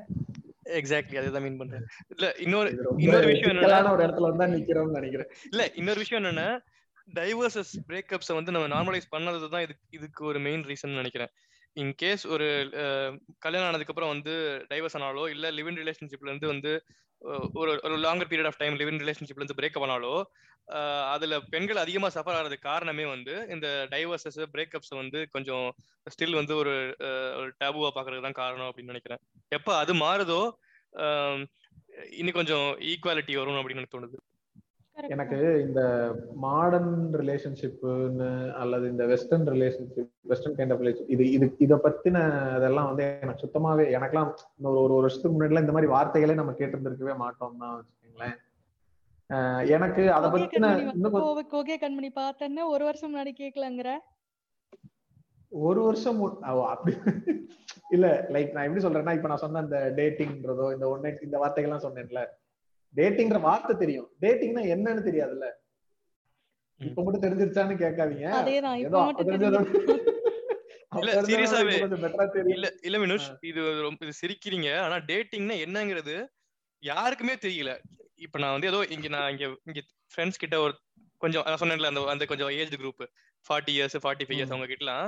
டேட்டிங்னு ஒரு வார்த்தையை சொன்னப்ப இவங்க வந்து நீங்க ஜாலியா இருக்கீங்க அப்படிங்கிற மாதிரி பேசுறாங்க. நான் ஜெர்மனில அந்த கல்ச்சர் பத்தி சொல்லிக்கிட்டு இருந்தப்ப ஜாலியா இருக்கீங்க. அப்படிங்கிற மாதிரி சொல்லிட்டு இருந்தாங்க. ஏதோ வந்து அது ஒரு இந்த ஃப்ரீ டிக்கெட் அப்படிலாம் சொல்றாங்கல்ல அந்த மாதிரி தான் அவங்க பாக்குறாங்க. நீங்க வந்து சொகுசா இருக்கீங்க உங்களுக்கு வந்து கல்ச்சர்னு கிடையாது அந்த மாதிரி நினைக்கிறாங்க. டேட்டிங் என்னன்றதே அவங்களுக்கு புரிய மாட்டேங்குது. சொல்லுங்க. சொல்லுங்க. டேட்டிங்னா என்னன்னு சொல்லுங்க. டேட்டிங்னு ஒண்ணும் இல்லைங்க. பழகுறது அவ்வளவுதான். எப்படி வந்து பழகுறதுன்னு சொன்னாலே தப்பா நினைக்கிறாங்கங்க அதுக்கு ஒண்ணும் பண்ண முடியாது. அதுக்கு வந்து விளக்கமா தான் அடிச்சு விரட்டி விடணும். அது பண்ண முடியாது. இல்ல வினுஷ் நீ- இது வந்து இது வந்து ரெண்டாவது விஷயம். நான் என்ன சொல்ல வரேன் அப்படின்னா டேட்டிங்னாலே வந்து அது வந்து ஒரு செக்ஷுவல் விஷயம். அங்க வந்து பிசிக்கல் ரிலேஷன்ஷிப் இன்வால்வ் ஆகுது அப்படிங்கறத நம்ம நம்மளோட கல்ச்சரோட மைண்ட்ல இருக்குது. நம்மளோட சொசைட்டியோட மைண்ட்ல இருக்குன்னு சொல்ல வர்றேன் நீ நீங்க பழகிறத வந்து தப்பா நினைக்கிறது வந்து ரெண்டாவது ரெண்டாவது விஷயம். பேசிக்கா டேட்டிங்ல என்ன நடக்குங்கிறதே உங்களுக்கு தெரியாம இருக்குல்ல. டேட்டிங்ல வந்து பிசிக்கல் ரிலேஷன்ஷிப் இருக்கலாங்கிறது ரெண்டாவது விஷயம். பட் டேட்டிங்னாலே பிசிக்கல் ரிலேஷன்ஷிப் தான். அதுக்காக தான் அவங்க வந்து டேட் பண்றாங்க அப்படின்னு புரிஞ்சுக்கிற மைண்ட் செட்ல தான் இன்னும் நம்ம வந்து ஆளுங்க இருக்காங்க. இது வந்து ஒரு ஐம்பது ஐம்பது வயசு அறுபது வயசு ஆளுங்க சொன்னா பரவாயில்ல. ஈவன் முப்பத்து முப்பத்தஞ்சு வயசு ஆளுங்களே அதை சொல்றாங்கிறது தான் இன்னும் வருத்தமா இருக்குது. முப்பத்தஞ்சு வயசு ஆளுங்களா விடுங்க. இருபத்தஞ்சு வயசு ஆளுங்களே அதான் சொல்லி திரியுறாங்க. நீங்க வேற. ஒரு. டேட்ன்றது பெருசா ஒண்ணும் இல்ல. நான் வந்து எனக்கு நான் ஒரு ஒரு பொண்ணை பத்தி கொஞ்சம் தெரிஞ்சுக்கலாம்னு சொல்லி ஒரு காஃபி ஷாப்ல போய் உட்காந்து காஃபி குடிக்கிறேன்னா கூட அது ஒரு டேட்டா எடுத்துக்கலாம். கரெக்ட் தானே? பொண்ணு பார்க்க அவ்வளவுதான். மாப்பிள்ளை பார்க்க போகும்போது குடும்பத்தோட போயிட்டு ஏதாவது கடையில சாப்பிடுறீங்க ஏதாவது வந்து கோயில மீட் பண்றீங்கன்னா அதுவுமே ஒரு கைண்ட் ஆஃப் டேட் தான். தெரிஞ்சுக்கிறீங்க டேட்டிங்கா ஃபேமிலி டேட்டிங் குடும்பமா நம்ம தான் நம்ம கலாச்சாரத்துல தான் வந்து கல்யாணங்கிறது ரெண்டு மன எல்லாத்தையுமே குடும்பமா பண்ணுவோம். ஆமா குடும்பம் ஆமா. ஹனிமூன் கூட குடும்பமா போவாங்க. அதான் நம்ம ஊர்ல தான் கல்யாணம் வந்து ரெண்டு மனங்கள் இணையது கிடையாது. ரெண்டு குடும்பங்கள் இணையதாச்சு அதனால வந்து குடும்பமா தான் எல்லாத்தையும் பண்ணுவோம் நம்ம. சோ அதான் இப்போ எனக்கு நான் இதை எதை சொல்ல வந்தேன்னா எனக்கு இதெல்லாம் நான் எப்படி தெரிஞ்சுக்கிட்டேன்னா இது வந்து நான் போன டுவெண்ட்டி டுவெண்ட்டில இருந்த லாக்டவுன்ல வந்து தான் நான் ஃபர்ஸ்ட் டைம் வந்து இந்த ஃப்ரெண்ட்ஸுங்கிற சீரிஸே பார்த்தேன். ஃப்ரெண்ட்ஸ் சீரிஸ் வந்து அது அதனுடைய பொலிட்டிக்கல் கரெக்ட்னஸ் அதை பத்திலாம் அது ஒரு தனி டிபேட் நம்ம அதுக்குள்ள போக தேவையில்லை. எனக்கு என்னன்னா இப்போ தமிழ்நாடுக்குள்ள இங்க இருக்கிற கல்ச்சுரல் சர்க்கிள்குள்ளேயே வளர்ந்த ஒரு பையனுக்கு எனக்கு அந்த ஒரு சீரிஸ் பார்த்து முடிக்கும் போது அவனுங்களோட ரிலேஷன்ஷிப்போடைய அந்த அந்த மாடலே ரொம்ப எனக்கு ரொம்ப என்ன சொல்றது ரொம்ப முற்போக்கா தெரியுது. அதுலயும் ப்ராப்ளம்ஸ் இருக்குன்றது ரெண்டாவது. அது இன்னும் கம்ப்ளீட்டா ஹண்ட்ரட் பர்சன்ட் நான் கரெக்ட்னு சொல்ல மாட்டேன். பட் இங்க இருக்கிறத கம்பேர் பண்ணும்போது எவ்வளவோ பெட்டரா இருக்கு.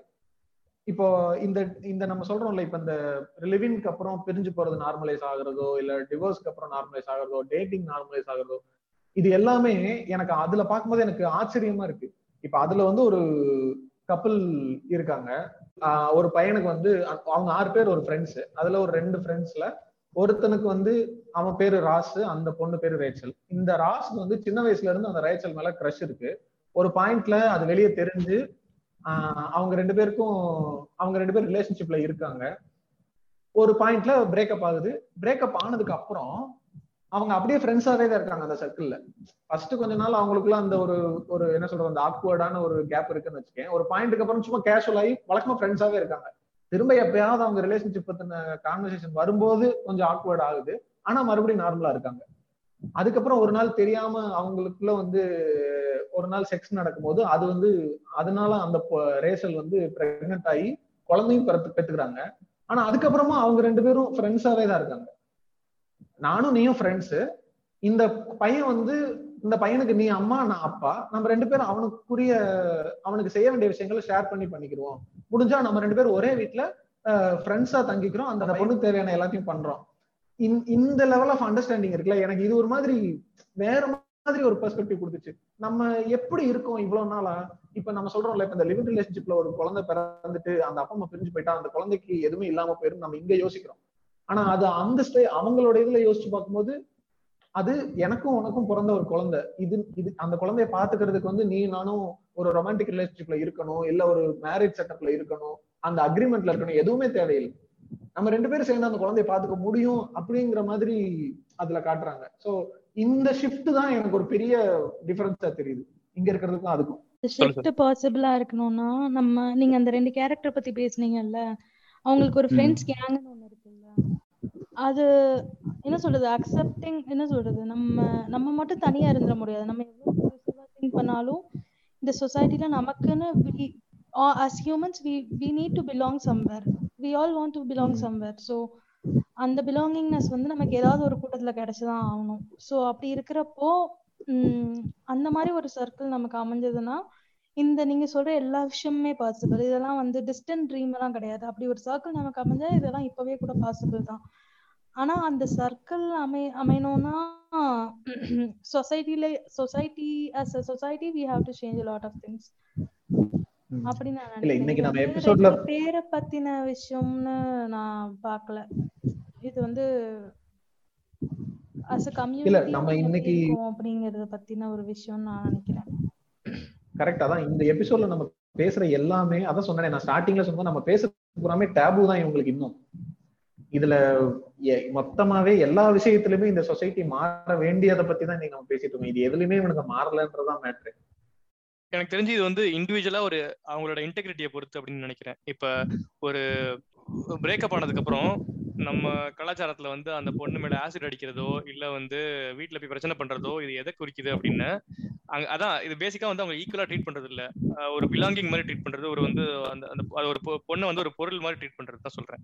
அதுதான் அங்கேயும் இங்கேயுமான டிஃபரன்ஸ் அங்க வந்து நீங்க இந்த ரோ- ராஸ் ரே- ரேச்சல் சொல்றீங்கல்ல ரேச்சலுக்கு வந்து பிடிக்கல அப்படின்னு அவங்க விலைக்கு போயிட்டாங்க அப்படின்னா அது அவங்களோட ஓன் உரிமை ஓன் தாட் ப்ராசஸ் அதை ரெஸ்பெக்ட் பண்ணிட்டு அத அதுக்கேற்ற மாதிரி இருக்காங்கல்ல அந்த விஷயம் இங்க இல்ல அப்படின்னு சொல்றேன் இப்ப இந்த ப்ரீமேரிட்டல் செக்ஸ்ங்கிறதுமே வந்து இங்க இன்னும் அதெல்லாம் சுத்தமாவே அக்செப்டபிளே இல்ல அப்படிங்கிற ஒரு லெவல்ல தானே இருக்கு. இப்ப அது அந்த கான்செப்டே கரெக்ட்னு நினைக்கிறீங்களா? இல்ல அது அது தப்புன்னு நினைக்கிறீங்களா? இல்ல அதனுடைய அதை பத்தின பெர்ஸ்பெக்டிவ் வந்து இங்க எப்படி இருக்கு நம்மளுக்குள்ள? இந்த நம்ம சொசைட்டில ப்ரீமேரிட்டல் செக்ஸ்ல நம்ம இருக்க பிரச்சனை. ஊர்லயா? நம்ம ஊர்லயா? ஐயா இந்த செக்ஸ்னா அந்த ஃபார்ம்ல எல்லாம் இருக்கும் இல்லையா அதானங்கயா அப்படி எல்லாம் இல்ல சொல் தெரியும். அந்த அந்த வார்த்தையை வெளியே சொல்றதுக்கே இவனுங்க பயந்து சாவறானுங்க ஏன்னு தெரியல ஆனா. பாப்புலேஷன் மட்டும் பாரு. ஆமா. இல்ல இவங்க இந்த ப்ரீமேரிட்டல் செக்ஸ்ல இருக்க டேபு இல்ல அந்த ஸ்டிக்மா என்ன எங்க இருக்கு அப்படின்னு பொண்ணுங்களோட வெர்ஜினிட்டியில தான் பிரச்சனை இருக்குது. பசங்க வந்து. அதுக்கு முன்னாடி எக்ஸ்பீரியன்ஸ் இருந்தா அதை ப்ளே பாய்னு பீத்திக்கிறதும் அது ஒரு பெரிய சாதனையா நினைக்கிறதும் ரொம்ப நார்மல் நம்ம சொசைட்டில எங்க ப்ரீமேரிட்டல் செக்ஸ் தப்புன்னு பேசுற சொசைட்டில தான் வந்து இது வந்து ரொம்ப பெரிய விஷயமா பேசுவாங்க. சோ இங்க இங்க விர்ஜினிட்டிங்கிற விஷயத்த முதல்ல பேசி ஆகணும் கண்டிப்பா. எனக்கு எனக்கு எனக்கு எனக்கு தெரிஞ்ச வரைக்குமே ஒரு ரெண்டு மூணு வருஷம் ரெண்டு வருஷத்துக்கு முன்னாடி மூணு வருஷத்துக்கு முன்னாடி எல்லாம் நான்லாம் அப்போ நம்மலாம் அப்போ வந்து இந்த மொரட்டு சிங்கிள்னு சுத்து மொரட்டு சிங்கிள் சொல்லலனாலும் கிட்டத்தட்ட அந்த மாதிரி சுத்திக்கிட்டு போன வச்சுக்கோங்களேன். நம்மலாம் இல்ல நீங்கலாம். சரி ஓகே. சரி நாங்கெல்லாம் நாங்க எல்லாரும் எங்க ரெண்டு பேரும் சேர்த்துக்கிட்டோம். எங்க ரெண்டு பேரும் சொன்னோம் அப்பெல்லாம் எப்படி தாட் ப்ராசஸ் இருக்கும்னு? நம்மலாம் வந்து ரொம்ப பியூரா இருக்கும். நம்மளுக்கு வர கேர்ள் ஃப்ரெண்ட் வந்து அப்படியே வந்து வேர்ஜினா தான் இருக்கணும்.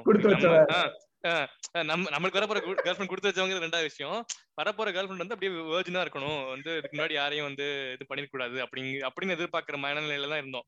அதுக்கான காரணம் என்ன? அதுக்கான மனப்பக்கம் மனப்பக்குவம் இல்லாததுக்கான காரணம் என்ன அப்படின்னா இப்ப செக்ஸ் வச்சுக்கிறதுங்கிறது வந்து அது அது ஒரு அது அந்த அந்த டைம்ல ஒரு நடக்கிற ஒரு விஷயம் அவ்வளவுதான். ஒரு டைம் நடந்துட்டா அந்த அந்த பாடி வந்து களங்கம் ஆயிரும் அது வந்து இம்ப்யூர் ஆயிரும் அப்படின்னு நம்ம மன மனசுல வந்து திணிக்கப்பட்டிருக்குது. இந்த இந்த ஒன்ஸ் வந்து விர்ஜினிட்டி லூஸ் பண்ணிட்டா அவ்வளவுதான் அப்படிங்கிற மாதிரி அந்த அந்த மைண்ட்ல வந்து ஃபிக்ஸ் பண்ணி வச்சிருக்காங்க சொசைட்டில அதெல்லாம் வந்து உடைக்கணும். அது அது வந்து ரொம்ப நார்மலான விஷயம். அது வந்து ஒரு பிசிக்கல் நீடு தேவைப்படுறப்ப எல்லாரும் பண்றதுதான் அப்படின்னு புரிஞ்சுக்கிறதுக்கே பல வருஷம் ஆகுது. பல விஷயங்கள் படிக்க வேண்டியிருக்குது. இப்ப நான் வந்து இப்போ அவுட் ஆஃப் இந்தியா போகல அப்படின்னா இதை தெரிஞ்சுக்கிறதுக்கு எனக்கு இன்னும் ஒரு இன்னொரு பத்து வருஷம் பதினஞ்சு வருஷம் ஆனாலும் ஆச்சரியப்படுறதுக்கு இல்லை அப்படிங்கிறேன். பெரியார்லாம் படிக்கல அப்படின்னா எப்படி வந்து விர்ஜினிட்டி வந்து ஒரு ஏமாத்து வேலை கற்புன்னு எப்படி வந்து ஏமாத்தி வந்து பொண்ணுங்களுக்கு மட்டும் வந்து ஏமாத்தி வச்சிருக்காங்க அப்படிங்கறதெல்லாம் எனக்கு தெரிஞ்சிருக்கவே தெரிஞ்சிருக்காது. இன்னொரு பத்து பதினஞ்சு இருபது வருஷம் ஆனாலும் அதில் ஆச்சரியப்படுறதுக்கு நீங்க சொன்னீங்கல்ல எப்படி வந்து இந்த வெர்ஜினிட்டி அப்படிங்கிற ஒரு விஷயம் வந்து ரொம்ப முக்கியமான விஷயமா இருக்கு. When choosing a partner பசங்களை பொறுத்த வரைக்கும்னு. எனக்கு தெரிஞ்சது இந்த இந்த பிராண்டிங் ஆர் இந்த கண்டிஷனிங் வந்து பசங்களுக்கு மட்டும் நடக்கிறது இல்லைன்னு நினைக்கிறேன். பொண்ணுங்களுக்கும் இது நடக்குது. ஏதாவது இப்போ ப்ரீமரைட்டல் செக்ஸ் நடந்துருது இல்ல வந்து அபியூஸ் நடக்குது. அபியூஸ்னு வச்சுக்கோமே நம்ம வந்து கன்சென்சுவல் செக்ஸுக்கு கூட போக வேணாம் ஒரு அபியூஸ் நடந்துருச்சுன்னா கூட அந்த பொண்ணுக்கு வந்து இருக்கிற மென்டல் ட்ராமா முக்காவாசி எதனால இருக்குன்னா ஐயையோ நம்ம இம்பியூர் ஆயிட்டோமே அப்படிங்கிற ஒரு தாட்ல தான் இருக்கு. ம். ஐயையோ நம்ம வந்து நம்மளோட கற்பு போயிருச்சே அப்படிங்கிற ஒரு தாட்னால தான் இந்தியன் சொசைட்டியை பொறுத்த வரைக்கும் அந்த பொண்ணோட மென்டல் ட்ராமா பூரா அங்கிருந்து தான் ஆரம்பிக்குது. ஸோ அவங்கள பொறுத்த வரைக்கும் என்னன்னா வாழ்க்கையில நீ பண்ற எதுவுமே முக்கியம் கிடையாது. நீ படிக்கிறது வேலை பார்க்கறது உன்னோட தாட் ப்ராசஸ் நீ கத்துக்கிட்ட விஷயம் நீ எவ்வளவு மெச்சூரான ஹியூமனா இருக்க இது எதுவுமே முக்கியம் கிடையாது. அந்த காலுக்கு நடுவுல இருக்கிற ஒரு விஷயம் மட்டும்தான் முக்கியம் அப்படின்னு என்ன சொல்றது? அது அதை மட்டும் அதை பேஸ் பண்ணி தான் எனக்கு இன்னமும் இந்த சொசைட்டியே இயங்கிட்டு இருக்கோம் அப்படின்னு ஒரு தாட் வரும் எனக்கு அப்பப்போ. அப்புறம் இது நிறைய இந்த அபியூஸ் நடக்குதுல்ல.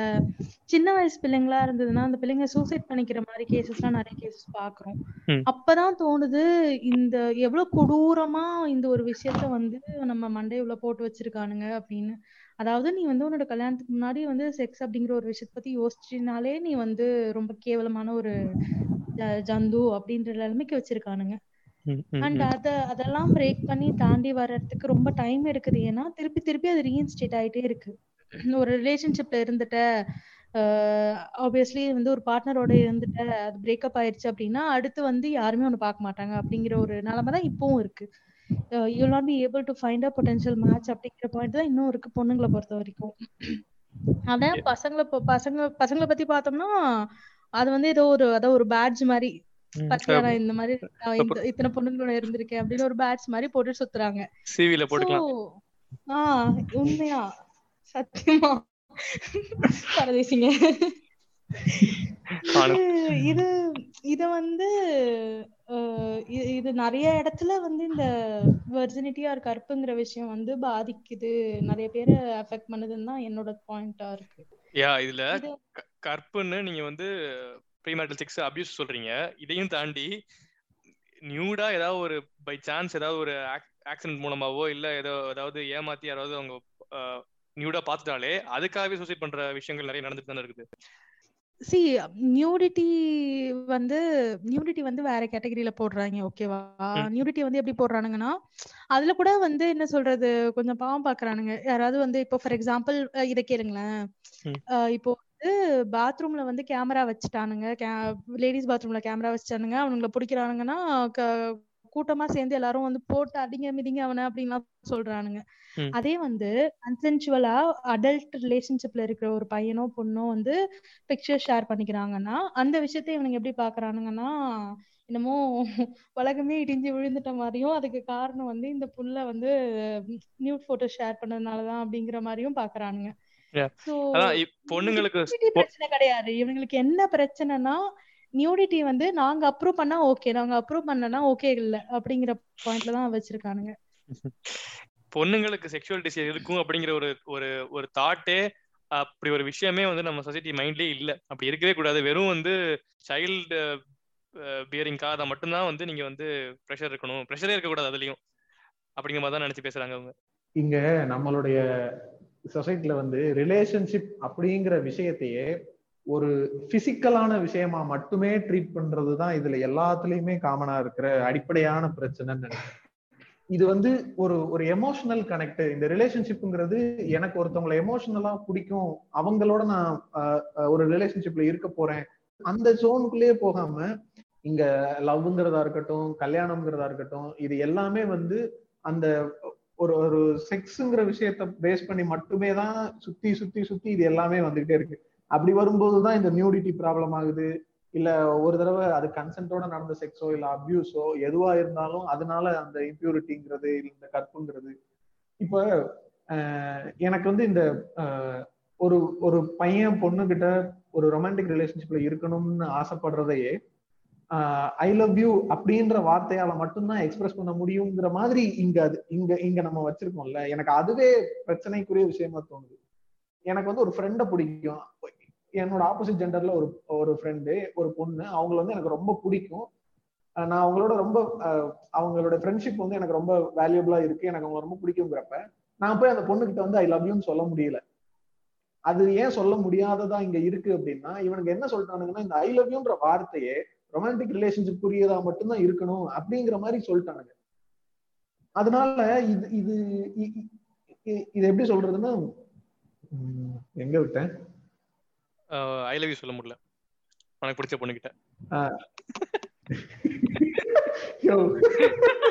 சொல்லு சொல்லு. சோ இவனுக்கு வந்து இந்த லவ்ன்ற விஷயம்ன்றத காதல் அது ரொமான்டிக் ரிலேஷன்ஷிப் மட்டும்தான் வச்சுக்கிட்டானுங்களே தவிர அது அன்பு இதை நான் எங்க அப்பா கிட்டயும் சொல்லலாம் எங்க அம்மா கிட்டயும் சொல்லலாம் என் ஃப்ரெண்டு கிட்ட சொல்லலாம் அது பையனோ பொண்ணோ இது- இது இது வந்து அதை தாண்டி ரொமான்டிக் ரிலேஷன்ஷிப்ன்றது எனக்கும் உனக்கும் ஒரு ஒரு நம்ம ரொம்ப நாள் சேர்ந்து டிராவல் பண்ணலாம்ன்ற ஒரு ஆசை இருக்கு. நம்ம சேர்ந்து இருக்கலாம். இது செட் ஆகும். அதனால நம்ம கூட இருக்கோம். அப்படின்ற இது ஒரு மாதிரி எல்லாத்தையுமே போட்டு குழப்பி கன்ஃபியூஸ் பண்ணி கடைசியில நாங்க சொல்றதான் கரெக்ட்னு அவங்க ஒண்ணு சொல்லிட்டானுங்க. அதையே தான் நம்ம எல்லாரும் கரெக்ட்னு நினைச்சுக்கிட்டு இவ்வளவு வருஷமா ஊட்டிட்டு இருக்கோம். இல்ல என்னன்னா அதெல்லாம் புரிஞ்சுக்கிறதுக்கு வந்து எப்படின்னா படிச்சு அதான் ஒண்ணு படிச்சு இல்ல வந்து நாலு பேர்ட்ட பேசி தெளிவு வரணும். இல்ல வந்து நம்ம வாழ்க்கையில நம்ம ரெண்டு மூணு ரிலேஷன்ஷிப்ல இருந்து தெளிவு வரும். இவனுங்க தான் ரெண்டுத்தையுமே பண்ண விட மாட்டேங்கிறானுங்களே. இவனுங்களும் செக்ஸ் ஒண்ணு நம்பி வாழணும். இல்ல நம்ம வச்சு வாழணும். ரெண்டுமே இல்ல. எப்படி ஐயா? நாங்க தான் மரட்டு அப்புறம் என்ன? செக்ஸுங்கிற வார்த்தையை சொன்னாலே வந்து அருவாளை தூக்கிட்டு ஏய் நாங்களும் மதுரைக்காரங்கடா அப்படிங்கிற மாதிரி நாங்களும் கல்ச்சர் கலாச்சார காவலர்கள் தான் வந்துடுறானுங்க இல்ல வந்து ரிலேஷன்ஷிப்ல இருக்கோம் அப்படின்ற உண்மையா சொல்ல போனா நிறைய பேர் வந்து லிவ் இன் ரிலேஷன்ஷிப்ல இருக்கோம் இல்ல ப்ரீ மேரிட்டல் செக்ஸ் இருக்கு அப்படிங்கறத ஃப்ரெண்ட்ஸ் க்ளோஸ் ஃப்ரெண்ட்ஸ் கிட்ட கூட ரிவீல் பண்ண தயாரா இல்ல. ஏன்னா இவனுங்களுக்குள்ள இருக்கிற கலாச்சார கண்ணி எப்ப வெளியே வரும்னு தெரியாது. நம்ம எதுக்கு இவனுங்க கிட்ட போய் வாய் கொடுக்கணுன்ற நிலைமையில தான் இன்னும் நம்ம எல்லாம் சுத்திக்கிட்டு இருக்கோம். சோ வெரி ஹோப்லெஸ் சுச்சுவேஷன் இல்ல எனக்கு. இந்த எபிசோட்லயே மெயினாவே நான் இந்த பாயிண்ட வச்சுதான் டிராவல் பண்ணணும்னு நான் நினைச்சேன். இந்த இந்த இது வந்து இது this is not just about physical இது வந்து ஒரு எமோஷனலான விஷயம் அப்படிங்கறத வந்து புரிஞ்சுக்கிறணும் அப்படிங்கறதான் ஹைலைட் பண்ணணும்னு ஆசைப்பட்டேன். இப்ப இந்த ஒன் நைட் ஸ்டாண்டுன்னு சொல்றதோ இல்ல ஃப்ரெண்ட்ஷிப் பெனிஃபிட் சொல்றதோ இது எல்லாமே ஒரு ஒரு கைண்ட் ஆஃப் ரிலேஷன்ஷிப் தான். அந்த மாதிரி இருக்கிறதுனால அவங்களுக்கு வந்து ஒரு பார்ட்னர்னு ஒருத்தவங்க இருக்கக்கூடாது இருக்க முடியாது. இப்போ ஃப்ரெண்ட்ஷிப் பெனிஃபிட்ஸ்னு இருக்கிறவங்க ஒரு பாயிண்ட்டுக்கு அப்புறம் தனக்கு வந்து ஒரு ரொமான்டிக் ரிலேஷன்ஷிப்ல லாங் டைமா ஒரு பார்ட்னர் வேணும்னு ஆசைப்பட்டாங்கன்னா நீ அப்படிதானே இருந்த உனக்கு அதுதானே தேவை அதுக்கு எதுக்கு நான் இந்த மாதிரியான ஜட்மெண்ட்டுக்குள்ளேயே போகாம அது வேற இது வேறன்ற புரிஞ்சுக்கிறதுக்கான அண்டர்ஸ்டாண்டிங் வேணும்ல? நம்ம பேசிட்டு இருந்த லிவ் ரிலேஷன்ஷிப் இல்ல ரிலேஷன்ஷிப் இன் ஜெனரல்னே வச்சுப்போமே ரெண்டு கன்சென்சுவல் அடல்ட்ஸ்க்கு நடுவுல ஒரு ரிலேஷன்ஷிப் இருக்கு. எந்த ரிலேஷன்ஷிப்பா இருந்தாலும் சரி அது அதோட பேசிக் ஃபவுண்டேஷன் வந்து ட்ரஸ்ட் ஒரு கேர் லைக் நமக்குன்னு. ஒருத்தவங்க இருக்கணும் அப்படிங்கிற பாயிண்ட்ல தான் அது எல்லாமே ஆரம்பிக்குது. இங்க. யாருமே வந்துட்டு எல்லா என்ன சொல்றது? இங்க எல்லாரும் வந்துட்டு இல்ல this is just for sex அப்படின்னு எல்லாருமே முடிவு பண்ணிடுறது இல்ல. அண்ட் அந்த செக்ஸுங்கிற அப்படி ஒரு இருக்கிற ஒரு விஷயமே எதுக்கு? ஒரு இன்டிமசி தேவைங்கிறது தானே. இல்லனா இல்ல இப்ப நான் என்ன எப்படி சொல்றது? சொல்றேன்? பொம்மை நிறைய செக்ஸ் டாய்ஸ் எல்லாம் வைக்குது. அதை யூஸ் பண்ணிட்டு போயிருப்பாங்களே. சோ பேசிக்கலி ஒரு ஹியூமன் இன்டிமசி வேணும் அப்படிங்கிற பாயிண்ட்ல தான் இது எல்லாமே ஸ்டார்ட் ஆகுது. அண்ட் டெஃபினெட்லி என்ன சொல்றது? ஒரு கேர் ஒரு ட்ரஸ்ட் இல்ல ஒரு எமோஷனல் சப்போர்ட் இல்லாம வந்து இது எதுவுமே சஸ்டெயின் ஆகாது. ஆனா இந்த சொசைட்டி வந்து இதை எப்படி பாக்குதுன்னா ரிலேஷன்ஷிப்ல இருக்கோம். எங்களுக்குள்ள செக்ஷுவல் இஷ்யூஸும் இருக்கு. அதுக்கப்புறம் வந்துட்டு இல்ல நாங்க லெவன் ரிலேஷன்ஷிப்ல இருக்கோம். இல்ல one night stand whatever it is எது சொன்னாலுமே இவங்க கண்ணுக்கு தெரியறது வந்து என்னன்னா ரெண்டு ரெண்டு ரெண்டு அடல்ட்ஸ் வந்து செக்ஸ்ல மட்டும்தான் இருக்காங்க அப்படிங்கிற ஒரு பாயிண்ட் தான். இதுவே வந்து ஒரு அற்பத்தனமா இருக்கு. ஏன்னா இவனுங்க என்னன்னா பேசிக்கலி இவனுங்க இவனுங்க யாருன்னா ரெண்டு பேர் பார்த்துப்பானுங்களாம் கல்யாணம் பண்ணிப்பானுங்களாம் அடுத்த நாள் வந்து இவனுங்க டைம் கொடுத்து செக்ஸ் வச்சுப்பானுங்களாம் இவனுங்க வந்து ரெண்டு இண்டிவிஜுவல்ஸ் பேசி புரிஞ்சு ஒரு ஆறு மாசம் கழிச்சு ஏழு மாசம் கழிச்சு டேட் பண்ணி அதுக்கப்புறம் ரிலேஷன்ஷிப்குள்ள போறவங்களே இவங்க ஜட்ஜ் பண்ணுவாங்களாம் இது என்ன இது என்ன லாஜிக் எனக்கு புரியல. அவன் எக்ஸாம்லாம் எழுதிட்டு வந்திருக்கான் நீ ஒண்ணுமே பண்ணாம உள்ள வந்திருக்க. நீ யார் அவனை ஜட்ஜ் எனக்கு தெரிஞ்சு இந்த மொரட்ட சிங்கிள் சுத்துறவங்களுக்கு எல்லாம் வேற வழியில கடைசியில இந்த செக்ஸ் டாய் தான் ஒரே வழின்னு நினைக்கிறேன்.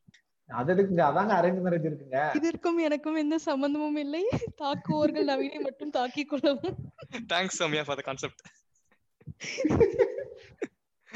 அதாங்க இப்ப இந்த அரேஞ்ச் மேரேஜ் இவனுங்க எல்லாத்தையுமே பிசிக்கலா தான் வச்சிருக்கானுங்கன்றதே நான் அதை வச்சுதான் சொல்றேன். இப்ப கல்யாணம் பண்ணி முடிச்ச உடனே அன்னைக்கு நைட்டே இது நடந்துடணும்னு டைம் குறிச்சு பண்றதே இவனுங்க கல்யாணமே அதுக்காகன்ற மாதிரி தானே நடத்துறானுங்கன்றதான் பாயிண்ட் இன்னும் அதுக்கப்புறம் நம்ம இன்னும் ஆனா- இருபது வருஷம் ஆனா அதை நினைச்சு பார்த்தா எவ்வளவு கேவலமா இருக்குது இல்ல கல்யாணம் பண்ணிட்டு என்ன ஏதுன்னு இப்ப இப்பயாவது அட்லீஸ்ட் ஒரு ரெண்டு மூணு மாசம் நல்லா பேசுறாங்க. முன்னாடிலாம் சுத்தமா கிடையாது. இல்ல டேரக்டா கல்யாணத்துல தான் பாப்பாங்க அப்படி இருக்கிறப்ப வந்து முத நாளே வந்து சாந்தி முகூர்த்தம் வைக்கணும்னு சொல்றதெல்லாம் எவ்வளவு ஒரு கேவலமான விஷயம். அதை வந்து கலாச்சாரம்னு பெருமையா வேற பேசிக்கிறாங்க. பேசிக்கலி இவங்க வந்து ரேப்ப பர்பெட்டுவேட் பண்ற ஒரு ஒரு ஒரு கூட்டமா இருந்துகிட்டு இவனுங்க வந்து எல்ஜிபிடி கியூ ரிலேஷன்ஷிப்ல இருந்து எல்லா ரிலேஷன்ஷிப்பையும் இவங்க ஜட்ஜ் பண்ணுவானுங்க மீம்ஸ் போடுவானுங்க அத பத்தி. ஆமா. வாவ் பெருமையா இன்னும் நம்மலாம் அந்த டாபிக்க தொடவே இல்ல. அதுக்குள்ளேயே இவ்வளவு நானாக பிறந்ததற்கு வைக்கப்படுகிறேன் தோழி. மனுஷனாக பிறந்ததுக்கு வெட்கப்படுகிறேன் தோழி. ஸோ இப்போ இந்த சௌமியா சொன்ன பாயிண்ட்ல வந்து இப்போ அந்த இன்டிமெசி அப்படிங்கிற ஒரு ஒரு விஷயம் வந்து இருக்கிறப்ப தானே இந்த ரிலேஷன்ஷிப் வந்து சஸ்டைன் ஆகும்னு சொல்லும்போது எனக்கு வந்து இன்னொரு பாயிண்ட் என்னன்னா இப்ப இந்த செக்ஷுவல் இன்ட்ரெஸ்ட் இல்லாம ஏ செக்ஷுவலா சிலர் இருக்கலாம். அவங்களுக்கு வந்து பிசிக்கல் நீட்ஸ்ன்றது இல்லாம இருக்கலாம். ஆனா எமோஷனலா அவங்களுக்கு ஒரு பார்ட்னர் வேணும்ன்ற ஆசை இருக்கும். அவங்களுக்கு ஒரு பார்ட்னரை பிடிக்கலாம். அவங்க கூட அவங்க கிட்ட இவங்க எதிர்பார்க்குற அந்த எமோஷனல் கேர் சப்போர்ட் இருக்கலாம். அந்த பார்ட்னர் இருக்காங்கல்ல அவங்களுக்கு பிசிக்கல் நீட்ஸ் இருக்கலாம். இப்போ அந்த அந்த ஃபீமேல் பார்ட்னர் பிசிக்கல் நீட்ஸ் இருக்கக்கூடியவங்க அவங்களுடைய பிசிக்கல் நீட்ஸ்க்கு மட்டும் வேற ஒரு பார்ட்னரை கூட இருந்துகிட்டு எமோஷனலா இவர் கூட இருக்க முடியாதான் இப்ப இந்த ஓப்பன் ஹண்டட் ரிலேஷன்ஷிப்லாம் சொல்றாங்கல்ல எனக்கு வந்து நீ நீயும் நானும் எமோஷனலா நம்ம வந்து ஒரு கமிட்டடான ஒரு ரிலேஷன்ஷிப்ல இருக்கோம். ஆனா பிசிக்கலா நான் எனக்கு பிடிச்சவங்களோட நான் ரிலேஷன்ஷிப்ல செக்ஷுவல் ரிலேஷன்ஷிப்ல இருந்துக்கிடுவேன் நீ உனக்கு பிடிச்சவங்களோட செக்ஷுவல் ரிலேஷன்ஷிப்ல இருந்துக்கலாம் அப்படின்ற கான்செப்ட் இருக்குல்ல. இது இது தப்பானதா தான் இருக்கணுமா? இது தப்பானதான்னு கேக்குறேன். ஆக்சுவலா வந்து இந்தியாவோட கலாச்சாரப்படி இது தப்பானது. ஆனா வெளியே வந்து இதுக்கு ஒரு பேர் இருக்கு. இது வந்து பாலியமோரி அப்படின்னு சொல்லுவாங்க. எல்ஜிபிடி கியூஐ பிளஸ் குவேர் சம்பந்தப்பட்ட ரிலேஷன்ஷிப் வகைகள்ல இது ஒரு ரிலேஷன்ஷிப் வகை. பேசிக்கலி வந்து இல்லைங்க. சரி தப்புங்கிறது எங்க வருது எனக்கு புரியல. ஏன்னா நீங்க வந்து மகாபாரதத்துல வந்து அஞ்சு புருஷன்றீங்க ராமாயணத்துல வந்து ஒரே ஒரு புருஷன் தான் இருக்கணுங்கிறீங்க. அப்போ எல்லாமே வந்து ஒரு சொசைட்டியை தான் ரிஃப்ளெக்ட் பண்ணுது அப்படின்னா அப்போ இருந்த சொசைட்டில அஞ்சு புருஷன் வச்சுக்கிறது நார்மலா இருந்திருக்கும். அதுக்கப்புறம் கொஞ்ச நாள் கழிச்சு வந்த ராமாயணத்துல வந்து ஒரு புருஷன் வச்சிருக்கிறது வந்து அப்ப சொசைட்டில நாம இருந்திருக்கும். சோ இட் டிபெண்ட்ஸ் ராமாயணம் ரொம்ப முக்கியம். சரி ரொம்ப முக்கியம். அதேதான். ஸோ இவனுங்க அந்தந்த டைமுக்கு ஏத்த மாதிரி அந்த சொசைட்டி நார்ம்ஸ் அப்படிங்கிறது மாறுது. சரி தப்பு அப்படிங்கிறது மாறுது. இப்போ வந்து மேல் டு ஃபீமேல் ரேஷியோ குறைஞ்சிக்கிட்டே போகுதுன்னு குறைஞ்சிட்டே போகுதுன்னு சொல்லிட்டு இருக்காங்க. குறைஞ்சிடுதுன்னு வச்சுக்கோங்களேன். அப்ப என்ன பண்ணுவீங்க? பொண்ணே இருக்காது எவனுக்குமே. அப்ப என்ன பண்ணுவீங்க? Maybe there might be point where ஒரு பொண்ணுக்கு நாலு புருஷன் இருக்கிற மாதிரி பாயிண்ட் கூட வரலாம். அது முன்னாடி இருந்ததா பின்னாடி இருந்ததா அதெல்லாம் நமக்கு தெரியாது. வருதா வராம போதா அதுவும் வந்து இமேஜினரி சுச்சுவேஷன் தான். சோ சரி தப்பு அப்படிங்கிறதுலாம் ஒவ்வொரு சொசைட்டிக்கு ஏத்த மாதிரி மாறிக்கிட்டு இருக்கு. இப்போ வெளியில நிறைய கண்ட்ரிஸ் நார்டிக் எக்கனாமிஸ் நார்டிக் கண்ட்ரீஸ்ல எல்லாம் வந்து குவேர் ரிலேஷன்ஷிப் வந்து லீகலி அக்செப்டட் ரிலேஷன்ஷிப் ஆனா இந்தியால வந்து எல்ஜிபிடிக்கு வந்து லீகலி அக்செப்டட் ஆனா marriage between people from same gender and இந்த மாதிரியான குயர் ரிலேஷன்ஷிப் லீகலி இன்னும் அக்செப்டபிளா ஆகல. ஸோ இது எனக்கு தெரிஞ்சு இது எல்லாமே காலப்போக்கில் மாற ரொம்ப டைம் எடுத்து மாறக்கூடிய விஷயங்கள் தான் ஸோ இவனுங்க இப்போ உட்காந்துக்கிட்டு இது சரி இது தப்பு அப்படின்னு சொல்றதெல்லாம் அக்செப்ட் பண்ணிக்க முடியாது. அண்ட் இந்த ரிலேஷன்ஷிப் ஸ்பெசிஃபிக்கா வந்து இந்த மாதிரி ஓப்பன் ரிலேஷன்ஷிப் பத்தி கொஸ்டின்னா இது வந்து இண்டிவிஜுவல் சம்பந்தப்பட்டது. அதேதான் சொல்ல வந்தேன். இவங்க இவனுங்க யாரு இவனுங்க யாரு சரி தப்புன்னு டிஃபைன் பண்றதுக்கு? நான் எனக்கு எனக்கு ஏதாவது பிடிச்சிக்கணும் நான் யார் கூட வந்துட்டு போறேன். நீங்க ஏன்னா தலை தலைய ஏன் இதுக்குள்ள விடுறீங்க அப்படிங்கிறது தான் கேள்வியா இருக்கும். ஆ ஸோ இந்த இந்த மாதிரி நீங்க கேட்ட மாதிரி ஓப்பன் ரிலேஷன்ஷிப்ஸ் அப்படிங்கிற விஷயம் வந்து அந்தந்த இண்டிவிஜுவல் சம்மந்தப்பட்ட ஒரு விஷயம். அவங்க என்ன முடிவு பண்றாங்களோ இல்ல அவங்க பார்ட்னரோட சேர்ந்து அவங்க என்ன முடிவு பண்றாங்களோ அதுதான் சரியா இருக்க முடியும். நம்ம அதுல சொல்றதுக்கு எதுவுமே இல்லைன்னு தான் நான் நினைக்கிறேன். And it doesn't make sense society என்ன நினைக்குது அப்படி அப்படிங்கிறது வந்து ஒரு பாயிண்டே இல்லை. ஏன்னா ரெண்டு வருஷம் முன்னாடி எல்ஜிபிடி ரிலேஷன்ஷிப்ஸ் வந்து லீகலி அக்செப்டட் கிடையாது இந்தியாவில் ஒரே ஒரு ஜட்ஜ்மெண்ட் ஒரு பேப்பர் ஒரு பேப்பர்ல வந்து ஒரு ஜட்ஜஸ் சைன் போடுறாங்க அஞ்சாறு பேரு. உடனே அது அக்செப்டபிளா மாறிடுது. ஒரு பேப்பர் வந்து ஒரு சொசைட்டியவே மாத்திர முடியும் அப்படிங்கிற சுச்சுவேஷன்ல தான் இருக்கிறோம். ஸோ அப்படி இருக்கிறப்போ சொசைட்டி வந்து என்ன நினைக்குது அப்படிங்கிறது வந்து செகண்டரியா மாறக்கூடிய டைம்ஸும் இருக்கு. அதான் இவங்க ஹிஸ்டரியை பார்க்கவே மாட்டேங்கிறாங்க.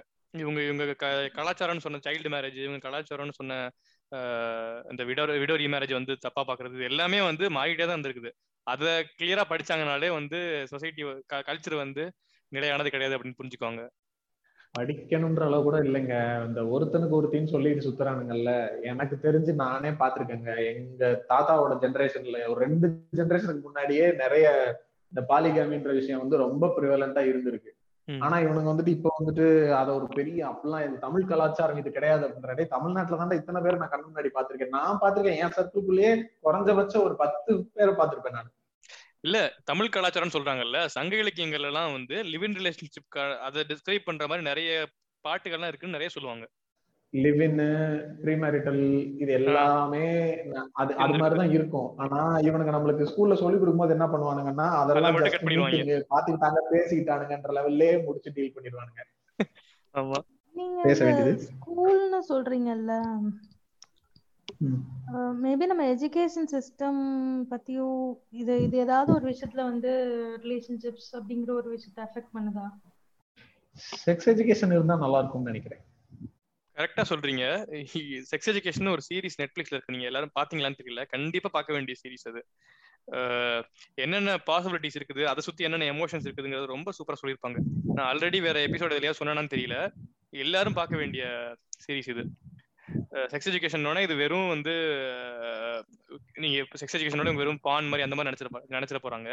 இது வந்து ரொம்ப எஜுகேட்டிங்கா இருக்கும். ரொம்ப எமோஷன்ஸ் கலந்து ரொம்ப வந்து ஃபீலிங்ஸ் கலந்து எல்லாமே கலந்து இருக்கும் எல்லாரும் பார்க்க வேண்டிய விஷயம். எல்லா type of relationships for example gay relationships lesbians sexual ரிலேஷன்ஷிப்ல என்னென்ன ப்ராப்ளம்ஸ் இருக்குது என்னென்ன எமோஷனல் ப்ராப்ளம்ஸ் இருக்கு எல்லாத்தையுமே கவர் பண்ணிருப்பாங்க இந்த மாதிரி விஷயங்கள்லாம் நம்ம டீனேஜர்ஸ்லேயே சொல்லிக் கொடுக்க வேண்டிய விஷயங்கள். அப்பதான் வந்து ஒரு ஒரு அடல்ட்ஸா ஆகுறப்ப இது எப்படி ஹேண்டில் பண்ணணும் நம்மளுக்குன்னு ஒரு ப்ராப்ளம்ஸ் வந்தா எப்படி ஃபேஸ் பண்ணணும் அப்படிங்கறதெல்லாம் கிளியரா தெரியும்னு நினைக்கிறேன்.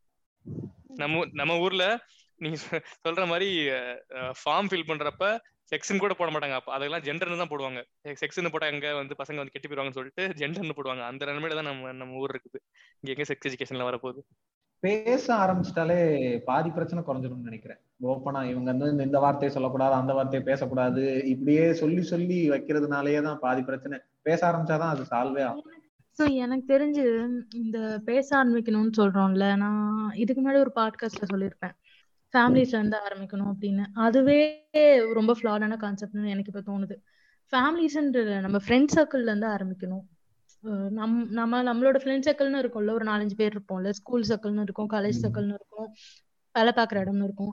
அங்க இருந்து ஆரம்பிக்கணும்னு தான் நான் நினைக்கிறேன். ஏன்னா இன் இப்போ இருக்கிற ஜென்ரேஷனுக்கு ஒரு அக்செப்ட் அக்செப்டன்ஸ் அப்படிங்கிற பாயிண்ட் வந்து ஃப்ரெண்ட் சர்க்கிள்ல இருந்து கிடைக்க ஆரம்பிச்சாலே வந்து கொஞ்சம் ஈஸியா இருக்குமோ? டிரான்சிஷன் அப்படிங்கிறது என்னுடைய பாயிண்ட் ஆஃப் வியூ நீங்க நீங்க சொல்றது கரெக்ட் ஆனா வந்து இப்- இப்ப நம்ம ஒரு இருபது வயசு ஆகுது- ஆகுது இருபத்தி ரெண்டு வயசு ஆகுது அப்படின்னா அந்த டைம்ல ஃப்ரெண்ட்ஸ் கிட்ட பேசுறதுக்கான ஒரு வாய்ப்பு இருக்கும். அட்லீஸ்ட் யாராவது ஒருத்தர் தெரிஞ்சிருக்க வாய்ப்பு இருக்குன்னு வச்சுக்கோங்களேன். டீனேஜ்ல ஒரு பதிமூணு பதினாலு வயசு இருக்கிறப்ப இதை பத்தி பேசுறதுக்கான தெளிவு யாருக்கிட்டும் இருக்காது.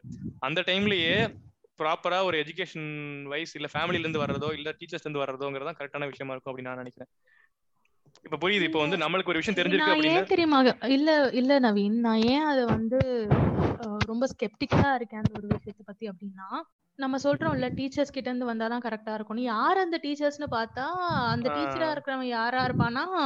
நார்மலா அதான் ஒரு பூமர் பூமர் அங்கிளா இருக்கிற மாதிரி இருந்தா அவன்கிட்ட இருந்து எப்படி நான் நம்பி என் பிள்ளைக்கு வந்து கரெக்டான இன்ஃபர்மேஷன் போய் சேரும்னு நான் எப்படி நம்புவேன்?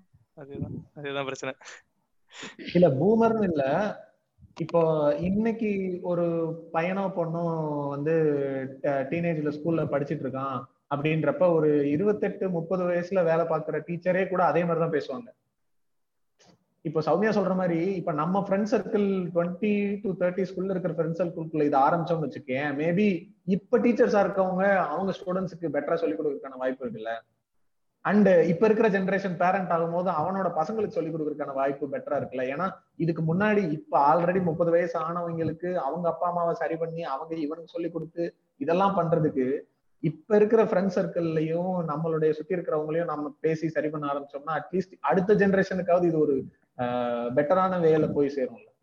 கரெக்ட் கரெக்ட் நீங்க சொல்றது கரெக்ட் நவீன் நம்ம வந்து ரீசெண்டா ஒரு நாள் பேசிட்டு இருக்கும்போது நீங்க ஒரு விஷயம் சொன்னீங்கல்ல இப்ப இந்த ஓப்பன் அண்ட் ரிலேஷன்ஷிப்பா இருக்கும்போது அல்லது any for for any relationship நான் வந்து எனக்கு வந்து பிசிக்கலி எனக்கு வந்து ரிலேஷன்ஷிப்பை வந்து எக்ஸ்ப்ளோர் பண்ணணும்ன்ற தாட் இருக்கு. ஸோ நான் வந்து நிறைய பார்ட்னர்ஸோட செக்ஷுவல் செக்ஷுவல் ரிலேஷன்ஷிப்ல இருந்துக்கலாம் ஆனா அதுக்காக நான் வந்து என்னோட பார்ட்னருக்கு வந்து அதை நான் டிக்ளேர் பண்ணணும்ன்ற அவசியம் இருக்கா? அது என்னுடைய சாய்ஸ் தானே அது என்னோட முடிவு தானே? நான் வந்து அப்படி இருக்கிறதுல என்ன தப்புன்னு கேட்டு நம்ம ஒரு நாள் பேசிட்டு இருந்தோம்ல. இது பேசிக்கா இங்க ட்ரஸ்ட் அப்படிங்கிற ஒரு விஷயம் இருக்கு. அண்ட் உங்களுக்கு பார்ட்னர்ஸ் இருக்காங்கன்னு வைங்களேன். நீங்க சொல்லிதான் ஆகணும். You have to declare it especially like என்ன சொல்றது? நீங்க okay we'll be you know we'll be partners அப்படின்னு ஒரு டிக்ளேர் பண்ணப்பட்ட ஒரு ரிலேஷன்ஷிப்பா அது இருந்ததுன்னா நீங்க சொல்லி தான் ஆகணும். ஏன்னா that is a difference between open relationship and ethic ethicsless you know relationships so ethics அப்படிங்கிற ஒரு விஷயம் இங்க உள்ள வருது இல்ல ஸோ நீங்க ஆப்வியஸா சொல்லி தான் ஆகணும். இல்ல எத்திக்ஸ்ங்கிற விஷயம் வந்து ஃபார் எக்ஸாம்பிள் வந்து மல்டிபிள் பார்ட்னர்ஸ் இருந்தா செக்ஷுவலி டிரான்ஸ்மிட்டட் டிசீஸ் வரலாம். அதனால வந்து என்னோட பார்ட்னர் எஃபெக்ட் ஆவாங்கங்கிற ஒரு காரணத்துக்காக சொல்றதாக இருக்குமா? இல்ல அதை தாண்டி வேற எத்திக்ஸ் இருக்குன்னு நினைக்கிறீங்களா? இப்போ நீங்க ரெண்டு பேரும் எமோஷனல் பாண்ட்ல இருக்கீங்கன்னு வைங்களேன். இதை டிக்ளேர் பண்றது வந்து ரொம்ப தேவையான ஒரு விஷயம் நான் நினைக்கிறேன். ஏன்னா even in open relationships there is there is basic trust that is involve and என்ன சொல்றது? இது வந்து ஒரு ஒரு என்ன சொல்றது? நான் ஒரு பேஜ் அனுப்புறேன் உங்களுக்கு. அதுல அழகா மீம்ல சொல்லியிருப்பாங்க. இது வந்து எப்படின்னா வெளியில இருந்து ஓப்பன் ரிலேஷன்ஷிப்பை பாக்குறவனோட பெர்ஸ்பெக்டிவ் மாதிரி இருக்கு. ஓப்பன் ரிலேஷன்ஷிப் தான் நீங்க பத்து பேர் இருக்கீங்க மாத்தி மாத்தி போட்டுட்டீங்க அந்த மாதிரி யோசிக்கிற மாதிரி இருக்கு. அப்படி கிடையாது.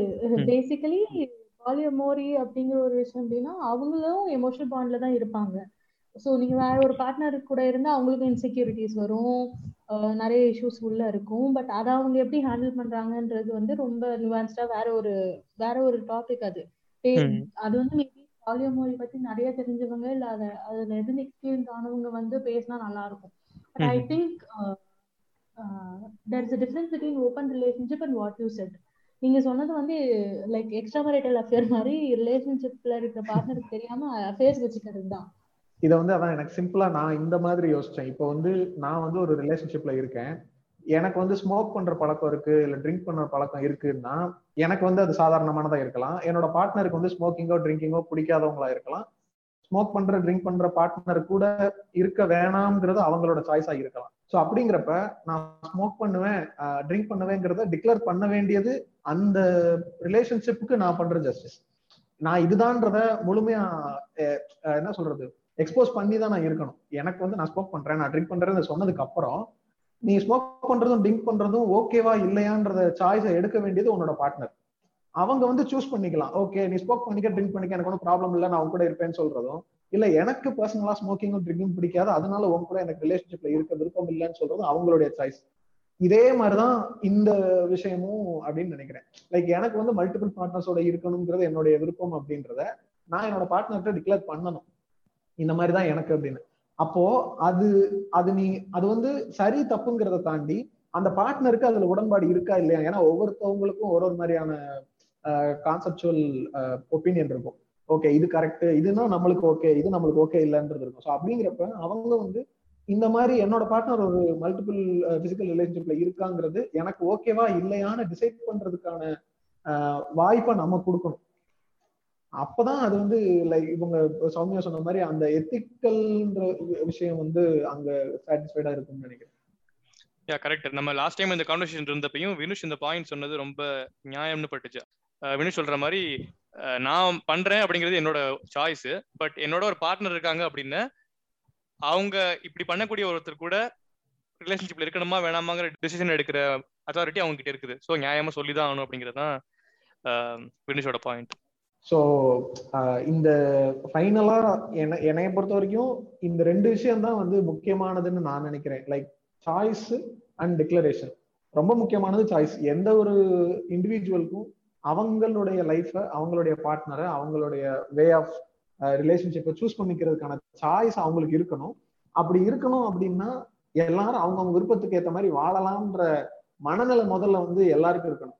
உடனே வந்துட்டு எல்லாம் அவன் அவன் இஷ்டத்துக்கு வந்தா அப்புறம் நாங்க எதுக்கு? அப்படின்ற மாதிரி வரக்கூடாது. நீ உன் இஷ்டத்துக்கு இரு. உன்னை நான் டிஸ்டர்ப் பண்ணனா? நீ என்னை டிஸ்டர்ப் பண்ணாதன்ற லெவல்ல இருந்துட்டா பெருசா பிரச்சனை வராதுன்னு நினைக்கிறேன். யா நீங்க சொன்னது வேலிடான பாயிண்ட் தான் வினோஷ். ரிலேஷன்ஷிப்ஸ் அப்படிங்கிறது ஜென்ரலைஸ் பண்ண முடியாது. நம்ம ஃபர்ஸ்ட் ஆரம்பிச்ச கொஸ்டின் ரிலேஷன்ஷிப்னு நம்ம யாராலையுமே டிஃபைன் பண்ணிட முடியாது. ஏன்னா ஒரு ஒருத்தருக்கும் ஏற்ற மாதிரி அது மாறிட்டே தான் இருக்கு. ஒரு ஒருத்தருக்கும் ஒரு ஒரு டெஃபினேஷன் இருக்கும். ரிலேஷன்ஷிப்னா என்ன அப்படின்னு. பட் ஆனால் சில அண்டர்லைங் ஃபேக்டர்ஸ் அதுக்குள்ள ட்ரஸ்ட் அப்படிங்கிற விஷயம் இல்லை ஃபெய்த் அப்படிங்கிற விஷயம் அப்புறம் எக்ஸ்பிளைட்டேஷன் அப்படிங்கிற விஷயம் இதெல்லாம் வந்து இருக்கிறப்போ அதை எப்படி ஹேண்டில் பண்ணுறது அப்படிங்கிற கான்வர்சேஷன்ஸ் நம்ம சர்க்கிள்குள்ள ஃப்ரெண்ட் சர்க்கிள்குள்ள நம்ம பில்ட் பண்ண ஆரம்பித்தோம் அப்படின்னாலே நிறைய ப்ராப்ளம்ஸ் வந்து முடிஞ்சிரும் அப்படிங்கிறது என்னோட பாயிண்ட் யா எனக்கு தெரிஞ்சு நிறைய பேசணுங்கிறதுக்காக தான் இந்த இந்த விஷயங்கள்லாம் பேசினாதான் கொஞ்சம் கொஞ்சமா உடையுங்கிறதுக்காக தான் இந்த டாபிக்லாம் எடுக்கணும் அப்படிங்கிறது தான். ஜென்ரலாவே நாங்க நானுமே இந்த டாபிக்ஸ்லாம் பேசுறதுக்கு அவ்வளவு ஃப்ரீயா பேசுனது கிடையாது. பட் இதெல்லாம் உடைக்கணும் அப்படிங்கிறதுக்காக நான் பேசணும்னு நினைச்சது தான் இந்த எபிசோட் ஓகே இதோட இந்த எபிசோட முடிச்சுக்கலாம். தேங்க்யூ சௌமியா ஃபார் ஜாயினிங் நவீன அடி வாங்க ready ஆயிக்க super bye bye thanks Sandhya okay காணாமல் போன ஆசைகள் எல்லாம் தீர்க்க தெரிந்த ஒருவன். போகாத எல்லை போய் வந்தாலும் புன்னகை செய்யும் ஒருவன்.